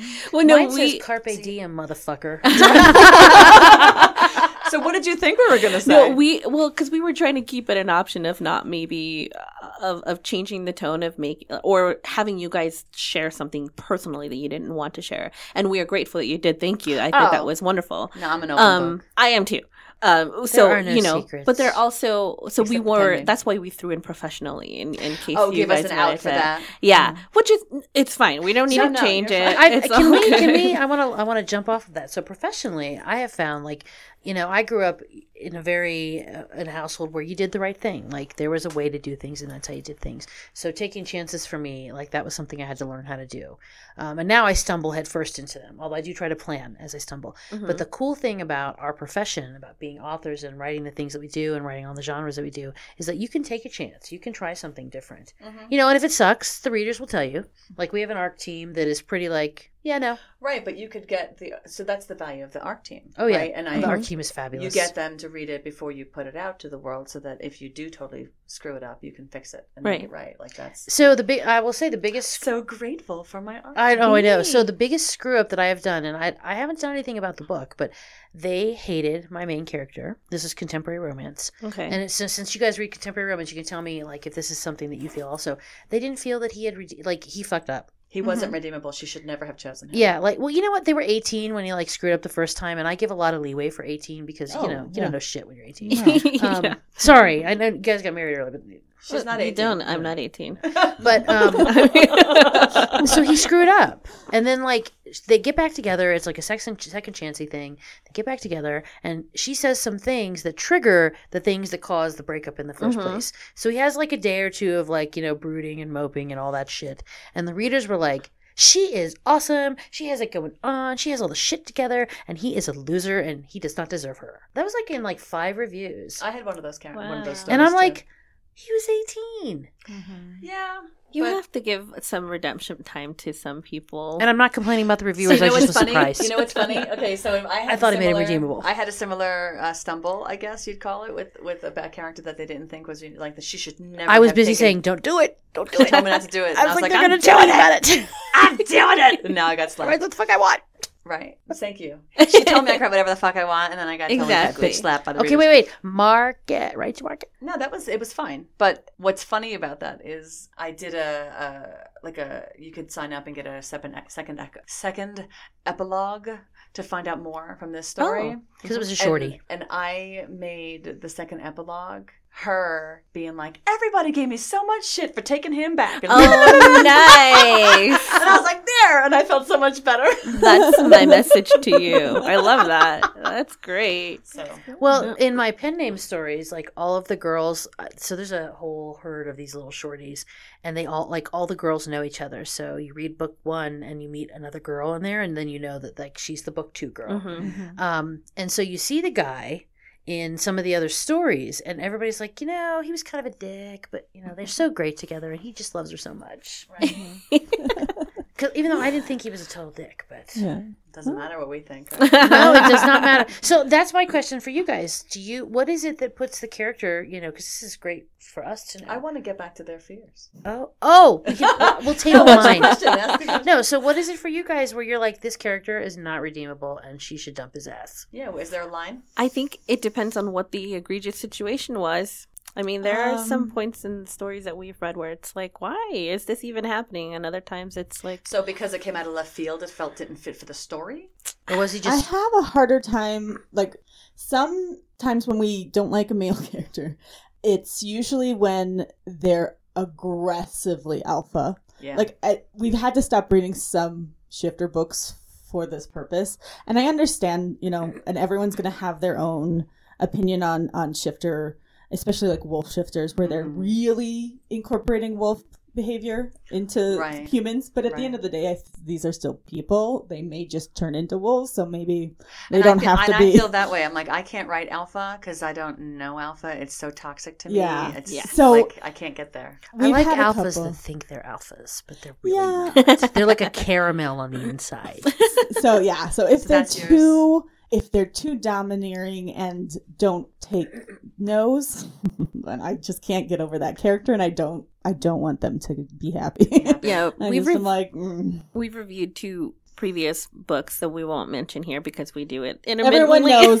they know exactly which two books it is. which ones Where had we had a huge problem with that. We got to one rape scene in a, another book, but it wasn't this one we liked. It was We um it was like different. We didn't like the It wasn't That was meant- sorry. That's sorry. not what I meant to say that. It wasn't meant to be a sex scene. It Oh, was God. a Right, right, rape right. scene. It was bad. Right, right, right. But that was still bad. wasn't- the book we liked. it didn't break the book. I'm so book. sorry. Yes. I'm that's not what I meant at all. um, shit. That's okay. That's I don't know how I'm gonna edit that, but I'm You're gonna not. You're gonna leave You- it. you- the rape, the rape scene didn't break the book. It didn't didn't. break the book for us, but there was uh, there's a lot of the other two books were a lot of underlying like uh, they just There was consent no was consent. no there So, it was not In there. that case, are you thinking as a reader that that's like I can't believe the author would let a character do this, or is it like author intrusion that you're sensing that the author kind of has this kind of mentality, or like what is it about that that you I don't? don't really think maybe the author has that mentality. I think they're just trying to find content to write about. And these books may have been a little bit older. I think I, you know, our times have changed. Right, We're all right. They were, they out were in both op- older books. Yeah, and so I Oh, mean, interesting. we're a lot stronger now as one voice, So right? you so want- it's hard. It's I don't think that it would be written more in our I- current. I prefer to see more agency in your Yes. female main characters Right, where yeah. like he she can say no and he can say tough shit and she can say I'll knee you in the balls. Okay. I still, yeah, I liked seeing, and we had a really good scene. Just it was in Kim Kim's Loraine's book. book that we just reviewed last episode of Consent, where the character said no and it stopped, Right. and like that's just that's a line that I have to have there. If Mhm. if if she says no, that's that's no. And so right. I think in they were both over a decade or so old. The books that we had issues with. So Romance has changed. it really has. It really has And, changed. You know, I think it was e- like you just got away with that more, and, and there wasn't the consciousness, like the social consciousness about a consent scene and, Right. and Right. what that should look like. And so It's cool to see consent everywhere. it is. It 'Cause really yeah, we is get changing. super happy when that happens because there's we have a safe word for if we do get to a book and we're like we can't finish this one, then we have to change the ending of the previous one, and we have to work around it, and you know Well- because we're I was gonna ask. So do you th- do you opt to say you know what we're, we're not gonna cover that book? Like, what do you do? we had like after the second one we were like we can't do this again because we Mhm. we weren't kind to the books we tried and we couldn't, i couldn't be yeah, um and you know that's, that's a it's, sticky it's for situation. different yeah, you don't want to be doing that. so we've decided that going forward if we encounter that again that we're we not going to review it. we just won't review it we'll Yeah. change the, the The previous, previous episode tag. to yeah, say a different book, one we don't you know. want to give notice to it, but we also don't like bashing authors and their work. our tastes are not universal. Right. I'm Right. sure there's people who probably read like only alpha werewolf books and love Yeah, there are really like Yeah. intense like break where the alphas have to like break each other. Right. You know, that's what was happening in this particular book where his alpha had to break her alpha in order to become a couple and I just was like so, no, but you make a really good point. I'm in other a people like it. I'm in a, ro- a romance reader group, and the rule in the group is no kink shaming. Yeah. Right. So- exactly. Yeah. And I, so there are kinks that get discussed that are not Mhm. my kinks, but I find the discussions fascinating because it's really fantastic to read, you know, why people like something and why people don't, even if it's something that I'm like, not my right. taste. Right. Right. So having something that's not your taste that you like, that you really like. You know, there have been books that I've like rage thrown across the room, and you can't do that in an e-reader. no, Just We can't throw your phone. mentioned Just that, so like, you know. this is my phone. I can't throw but, it I- but the it's room. like an acclaimed book like Right. it's, and Mhm. it's because of the in that case the author chose something that was like super off limits to me as a plot device sure. and not because it meant anything to the story and i was like "Rah," but everyone's like oh my god it was the best thing ever Yeah, I mean, everybody's got really different. Yeah. When we sometimes we read the review, reviews before we Choose do our own review, Mhm. and you know, and sometimes it's just like, damn, that was a total miss. You know, yes i i do that too like Yeah. i'll listen to people talking about a lot of books and i'm like oh i didn't get that at all Right. like, is that is that Mhm. did i read the same book but Oh, yeah. you know No. we all go in with different things Well, and that's the beauty of the genre, I think, because it is fantasy. So this may not be something that is in your everyday life that you're interested in, but you really want to read and Right. it makes you happy. And so that's fine, you know? Right. uh, Like- well, and that goes back to what draws you to romance. Like, why do you Mhm. read romance, and why Exactly. not? Why is it not? Why is it contemporary versus paranormal? Like, I think you know, you just don't know. And I love the possibilities in paranormal that exist outside of just, not just, but like a contemporary romance. Like there's Mhm. so many more things that are going on in a paranormal romance. Mhm. That's why I like that. yeah, we like to take a, an extra step outside of reality. I like Yeah. that double remove so that Mhm. it doesn't feel so like Real. two real people having Yeah. sex. It is a vampire and a person having sex. Right. Or a, Right. you know, so to me that just Yeah. it's it's easier for me on that double Well, you know, when you have Right. paranormal, when you have one of the partners is paranormal, like I like to write and read where there's like a thing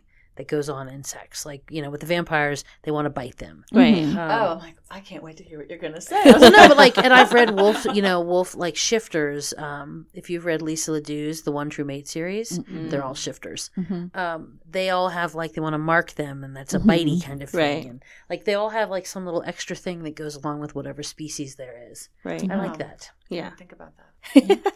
Interesting. I just like writing. Fan- my my first love as a writer is fantasy and magic, and I like that you can do it Mm-hmm. In a romance. Like Yeah. it doesn't. I don't choose a certain type of creature for any reason. I I'm on it's a demon because I can do it. Yeah, she's doing like demons now. I'm, I'm don't on know a- what's I'm, happening I'm doing a lot of witches, but it's because I just I love the possibility of Yeah. Yeah. Like, like if I could live in that kind of world, Mhm. I would. Oh yeah, I know. Totally Oh, absolutely. Absolutely. See, and I love demons because they're not all bad. But you know Mhm. what? I'm also a Draco Malfoy fangirl. So Yeah. Me She wrote Oh my God. Draco Ginny shipping. Fanfic? Fanfic. Oh, a ship, a shifting fanfic. Not No, shifting, just, shipping. just like Shipping. shipping. Oh, so I wrote Harry Potter fanfic, Uh-huh, and uh-huh. I wrote Draco Ginny ship fanfic, I couldn't even. and I I'm made sorry. it What Shipping, Sh- relationship. ships, relationship. together Oh. as a couple. Oh, DP? Kalina's like, mhm. DP? No DP. No, no. No, that was actually the first sex scene I ever wrote, and I wrote on a site that was a, a PG 13. So my fans were like, okay, it's been like two years. It's time for them to bang. no. And I was like, we're on a PG 13 Well, we can't do it here. I had to go to my live journal and put like, Oh, back then. yeah, it was like, that's how long ago it was. I had to put like four chapters. Let me update my GeoCities page. yeah, it was not GeoCities, it was live journal. I had a GeoCities page. I did not. I was Did not smart enough to have a GeoCities No, page. no kink shaming. um, but no, I didn't have it together enough to have GeoCities. I had LiveJournal, and I had to go put like four chapters on LiveJournal because there was a lot of damn sex. But mm-hmm. my the website that I was posting on it was not fanfiction. No. I'm so Did not disappointed in allow. you. Why? Draco and Ginny. It was hot. It was super I'm, hot. I'm down. I'm mm-hmm. down. I'm sorry. I know that it I think sounds. Kalina's feeling I my vibe. Yeah, I don't- no, I I'm with like you that, on man. there. No. so you know what? I, I, I. I never used to be a Draco Ginny, and then I read a Draco Hermione, and I was like, Mm-mm. Yeah, but you know that Draco was like the second I- smartest person in the class, I. I read a Draco Hermione. He deserves to be alone. you know he's not as bad as I know.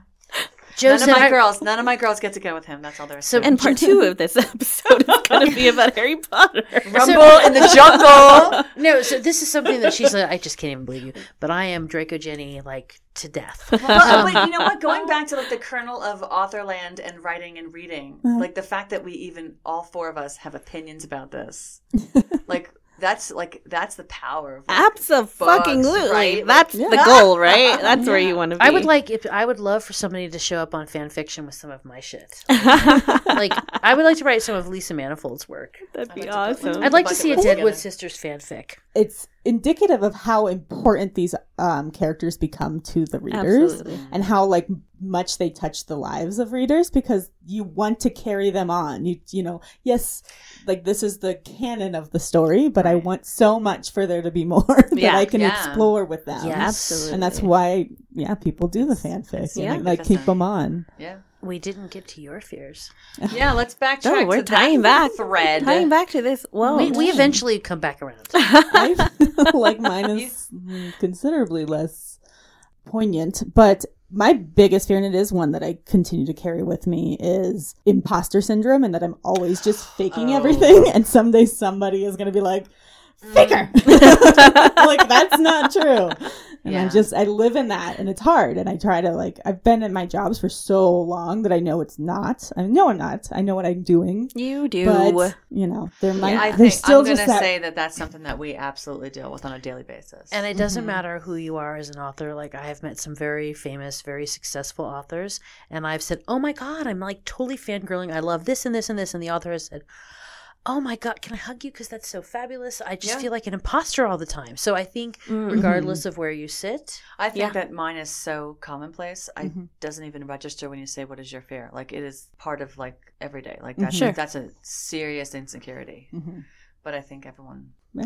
Well, deals that's- something yeah. with that. You But know it's your hard. shit. You know, I don't. I- But but it's not just do I know my shit? Like I know my shit, but it's about a validation kind of a thing. It's about acceptance. Okay. It's about being respected for doing what you do, Mhm. and because there's there's a line between owning like yeah, you know what, I know what I'm doing, Mhm. and losing humility. And I think that you know, especially as women, Mhm. like we're conditioned to be, you know, sit down and shut up. right. oh excuse me, oh I'm sorry, I'm sorry. Yeah, and I think that that Yep. plays into that. I think that the, the imposter, like, we're not allowed to be Mhm. badasses No. out loud. and Mhm. to acknowledge it or like Yeah. own it. Yeah. yeah. we have an office of all women, and we're working Really? hard on not using the "I'm sorry" because Yes. we all do it, and we do it to each other. Like, Yes. I think I ran into a door the other day, and my boss heard me apologize. because you know what? You're so you're so conditioned. You have to put a dollar in this one sorry jar. Did you apologize to the door? And I was like, yeah, I ran into Oh, it. that is like, it so just, you funny. Just, it, it You falls out of your mouth, and you Yeah. go, "I'm sorry." Yep. Yeah, I think it- that help. Mhm. I think that helps too. Like it helps too when you you go back and you read your book and you're like, oh,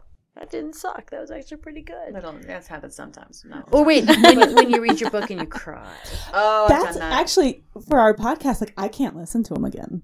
I'm afraid that I'm not going to like them, so I don't listen to don't us. you really? I don't. And then you have to listen to it like over and over again. Over and over and Yeah. over. But then she also likes and listens to them, like, Absolutely. and stuff. And sometimes you make me listen when they come out. You're like, you have to listen. I to I made one. you listen to our review of their first Yes. book because it was one of the like, best fucking so episodes funny." that And we've I- ever I done. listened again. I Yes. like, that was What a made, good episode. what made that one the best episode? There was something about how when we spoke about it, there was so it's always freeing. We could say whatever but, we like want. the synergy between you two, or yeah, what? yeah. Because sometimes we'll have obviously conflicting Oh, yeah. opinions about the uh, the books that we read, but there was something about how we just kind of like went off of each other, and it Mhm. flowed so much easier than because It was a sometimes great it may seem forced that we have to talk about a certain thing, or I forget to say something, or Right, or right. whatever. But th- it just freed so naturally for us, and it How was wonderful. fun. That's Yeah. nice. That was good, and I, I did listen to it, and it was fun. Yeah. But yeah, I, I have a hard time listening to our.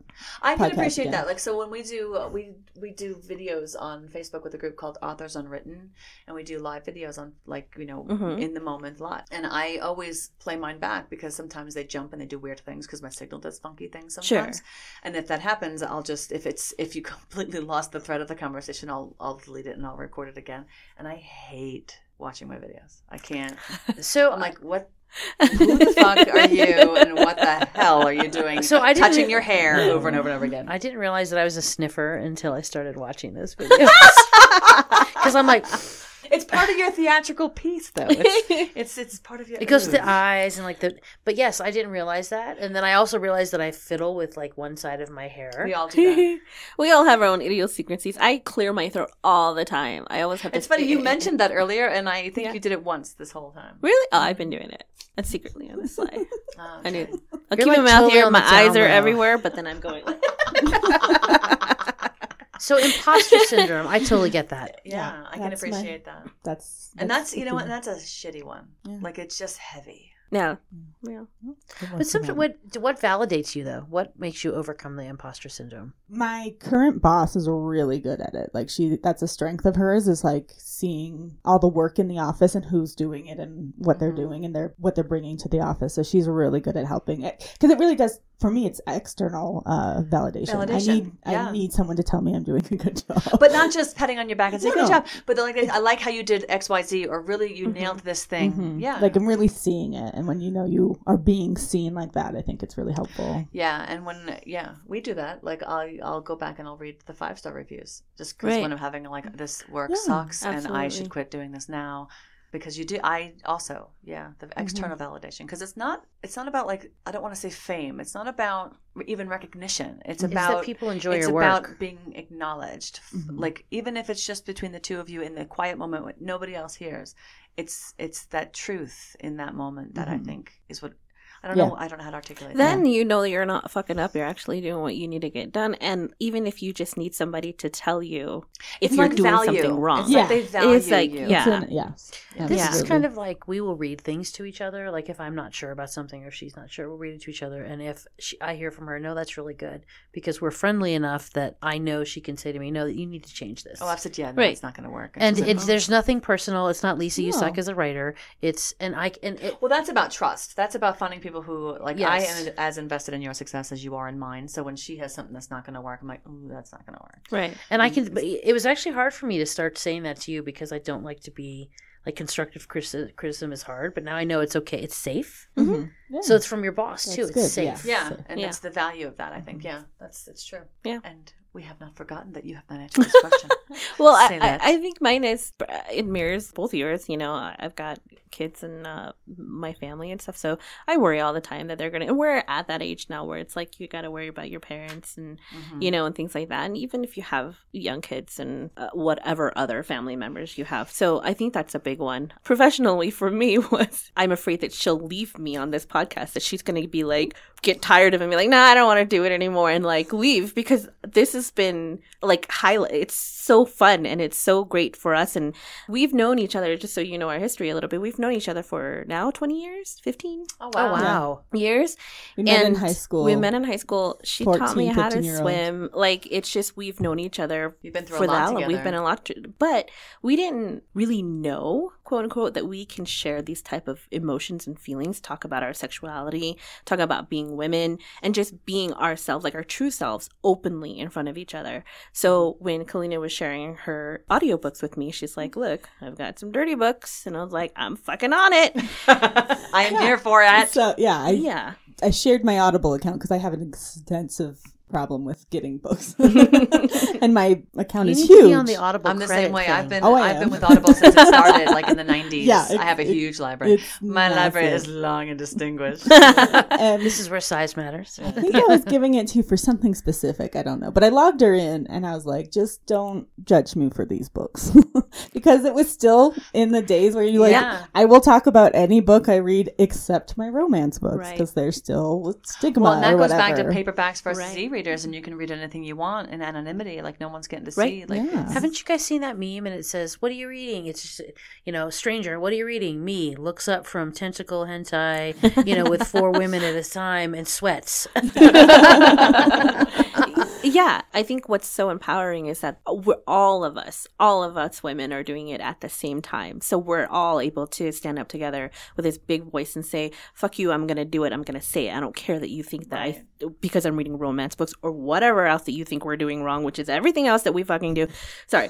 Um you know, so we're gonna have this podcast where we talk about it. We're not the only ones. There are plenty of really good Yeah. romance book Podcasts. podcasts Mhm. out there you know but the uh, the uh, the element for Colleen and I is that we're we're best friends and so we can talk about it and now even outside the show we could talk about it and it's Right. it could be a big joke and whatever but before that we never hit those I think the most intimate thing we might have known about each other was how many sexual partners we had but other than Well, I think we did like never have I ever in high Yeah, school or college at those one point, things, and yeah. you get those silly question answer things. But that's a long time ago, and it hasn't. It doesn't have the weight of No, like our no. conversations today. there's no depth to it that was also that was you know you know, drinking games in high school. you guys drinking games in high Well, school. I true, got to watch.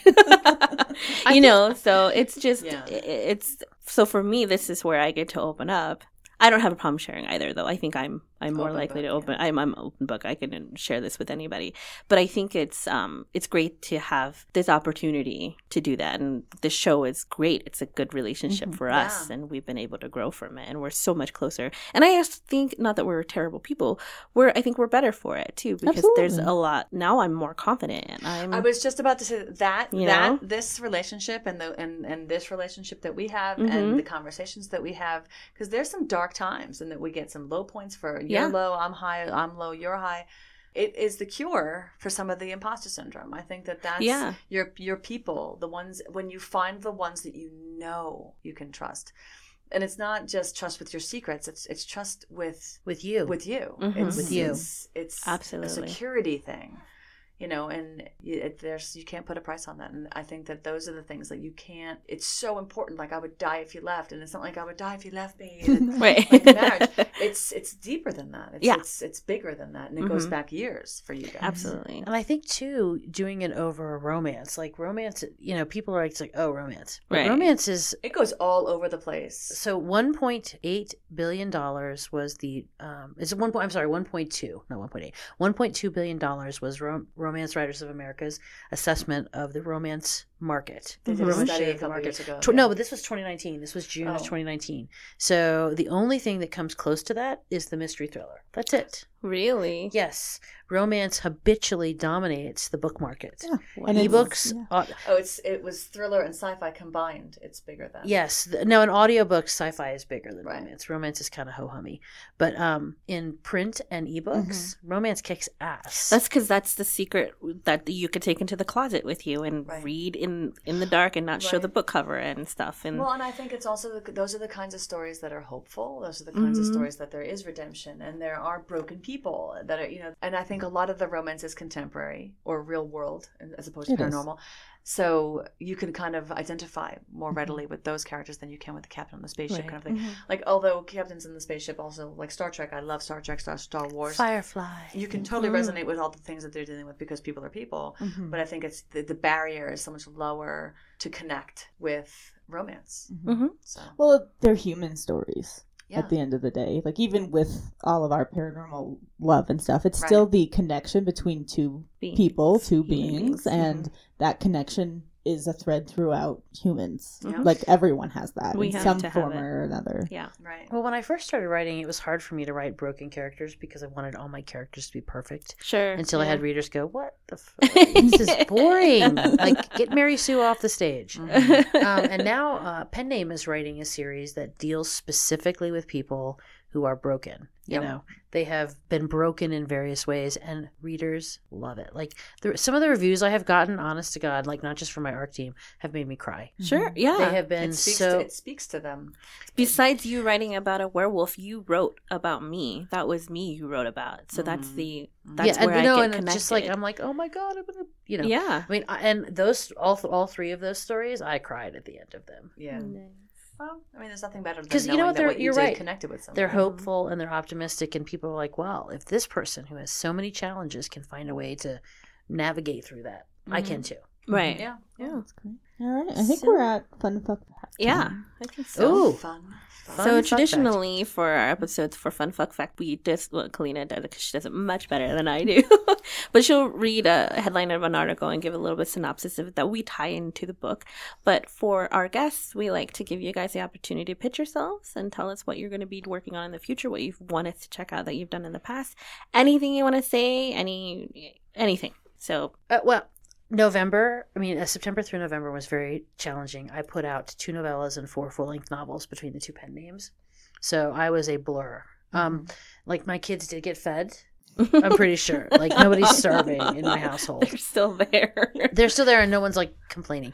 Um, so as Lisa, I write this series called um, it's two series actually called The Deadwood Sisters, and the other series is called The Mostly Open Paranormal Investigative Agency. nice Um, they're both urban fantasy. They both have a romantic theme because I cannot write without romance. Like there has to be romance in all of my stories. But they're Doc Holliday's granddaughters, and they're Yes. immortal witches that are cursed to be stuck in Deadwood. Deadwood, they can't. So the Deadwood sisters, they're immortal. They are Doc Holliday's granddaughters. He is the house ghost. They oh also Oh have God, a I house demon. this so this is so cool. I know, I I know. so they have a house demon and a house chicken. I just need to put that out there. Evil and Beevil are the demon and chicken pair. Um, but they can't leave Deadwood because if they leave Deadwood, they lose not only their witch powers, but they lose their immortality. Granny made a deal with a demon. Demon's like she welched on it. Pay Damn up. it, grandma. Mm-hmm. Granny, Granny had Granny got some issues. like you would think that being becoming pregnant by Doc Holliday and him just rolling would be the big issue. That was not the big issue. That wasn't. And he was he finds out that that's not her big issue. He was like, "What? That's not your big issue." so I, I have both. I have two books out in each of those series, and the mostly open paranormal series. That woman is the niece of the women that you meet in the Deadwood Sisters series. I liked her so much; she got her own series. nice. Um, but both of them have book twos out, and so probably February ish. I don't know because pen name has to write some like hotsy totsies. I got some Yeah, the two Something- I'm, I'm in pen name land right now, so I don't have to the thing. pen name coming right landia. so I'm saying like early first quarter 2020. Both. Uh, so the f- third one in the Deadwood Sisters is called Hell Fury, and the third one in Mostly Open is called Dark Fates. But Hellborn and Hellfire are out, and and, Dark Pact and and, Dark, Night, Knight, are out. are out. Okay. And then we will have our On the Run at some point. That's in the 2020. Yes. So I will plug the uh, anthology. There's a, the Midnight Coven has an anthology coming up. It's a single book with are there 15 of us, 14 There are us? 15 of us. And it's called We Tempted. counted. we did. I'm gonna. And I'll, can I read the names of everybody? Absolutely. Okay, so it's Tempted by Fae, and by the time that this podcast goes up, it'll would be out for weeks on pre-order. So it'll. I'm. I got the green light to talk about this Awesome. today. Great. Um, the tagline is "Give in, it's only forever." Mhm. About women meeting their Fae. Fated mate. Fated Fae. Um, we have Amelia Hutchins, May Sage, Kim Loraine, Knox and Myers, Patricia D. Eddy, Emily Goodwin, S. Young, Andie M. Long, Diane Chick, Ariel Marie, Corinne O'Flynn, Marina Simcoe, Alice K. Wayne, and Lisa Manifold. And we're all writing, um, it's not shared world, it's shared theme. So it's all Fae, Tempted by Fae. It's about somebody getting taken back into the Fae realm. Okay. All right. And I can already tell you um, that I have a series called The Fae Royals that is coming out. Yes, that's what I thought you were going to mention. Oh, Silly no, I- Goose. Oh, so The Fae Royals is paranormal romance. Uh-huh. Um, it will be out. I'm not entirely sure. I'm still working with my cover designer, so Soon. soon. Before the end of the year? Maybe the first one before the end of the year and the rest on pre-order. But I think that my story is going to be in that world, in my Okay. Fae Royals world. And then that anthology's out in May. May. The anthology comes out in May, Okay. and uh, we are putting it on pre-order like now. So we're trying to Okay. make a splash. Yes. Great. Great. We'd We'll love tell to share to that. go get that. Yeah. We'd love to share. If there's any information or anything you guys want us to share, just shoot it over to us, Okay. and Okay. we're Thank happy you. to do that. Yeah. So Thanks. yeah. And course. where can people find you on social media? The easiest. Pl- I'm Corinne O'Flynn everywhere. Like, and my name is C O R I N N E. Everyone gives me two R's. But if you went to my website, it's and, and, and you know what? It happens so often that I used to have an email address with the wrong spelling because it was getting kind of crazy. Oh, how funny. But um, if you went to CorinneO'Flynn.com, you'd Mhm. get linked out to everywhere from there. All right. I am Lisa Manifold everywhere except on Instagram. I'm the big fab. Um, Mm-hmm. that's because that Instagram predates my writing Yeah. days, so it's a family nickname. She is the big fat. I am, you know, I would give you the very quickie. I went to college and I went, somebody said, you know, how's college? And I was like, you know, in high school, I was so convinced of my own fabulousness and college is a whole nother world. And so everyone in my family called me Fab after that. nice. So the big Fab is where it, it landed. But oh. everywhere else, I'm Lisa Manifold and it's mm-hmm. lisamanifold.com. Okay. All right, great. Yep. Next episode, guys, is going to be The Dragonling's Very Special Valentine by S.E. Smith. Yay. Yeah. So thank you, ladies, so much for agreeing to come on the show. I think it helped that you guys aren't far, but We would have gone so far. We would have dri- I would have driven 500 miles. nice. and I would have nice. driven 500 more. Would- nice. Thank you for having us. It's Yes, always fun to you. see you course, guys. it's fantastic. Yeah. So your your your work is incredible, and you guys are very empowering, actually. And so, as inspiring writers, I think this is well, yeah, this Thank is you. great. So Well, thank you so You got to much. get it out there. You got to write it. yeah, Yeah. And uh, this has been our 50th episode. yay! uh, yeah, if you want to reach out, we are Shh Dirty Books on all the platforms Twitter, Instagram, Facebook, and that is Shh with three H's. And also Gmail. You're forgetting this. I know. Like, I'm waiting for you to finish so I can start my. You can email us at dirtybooks at gmail.com. yes, and you can go to our website at sturtybooks.com and you can find us on any podcast platform. And a quick shout out to Jim Townsend. Thank you for the music, and we really hope you guys enjoyed this special episode. That's all. All right. We'll see you later. Thank you. Bye. Yeah, you've been listening to Shh, Reading Dirty Books with Galena and Saylette. Be sure to tune into the next episode. Get some more of your dirty books read to you. And if you're listening on a format that allows you to give a rating, please do that for them.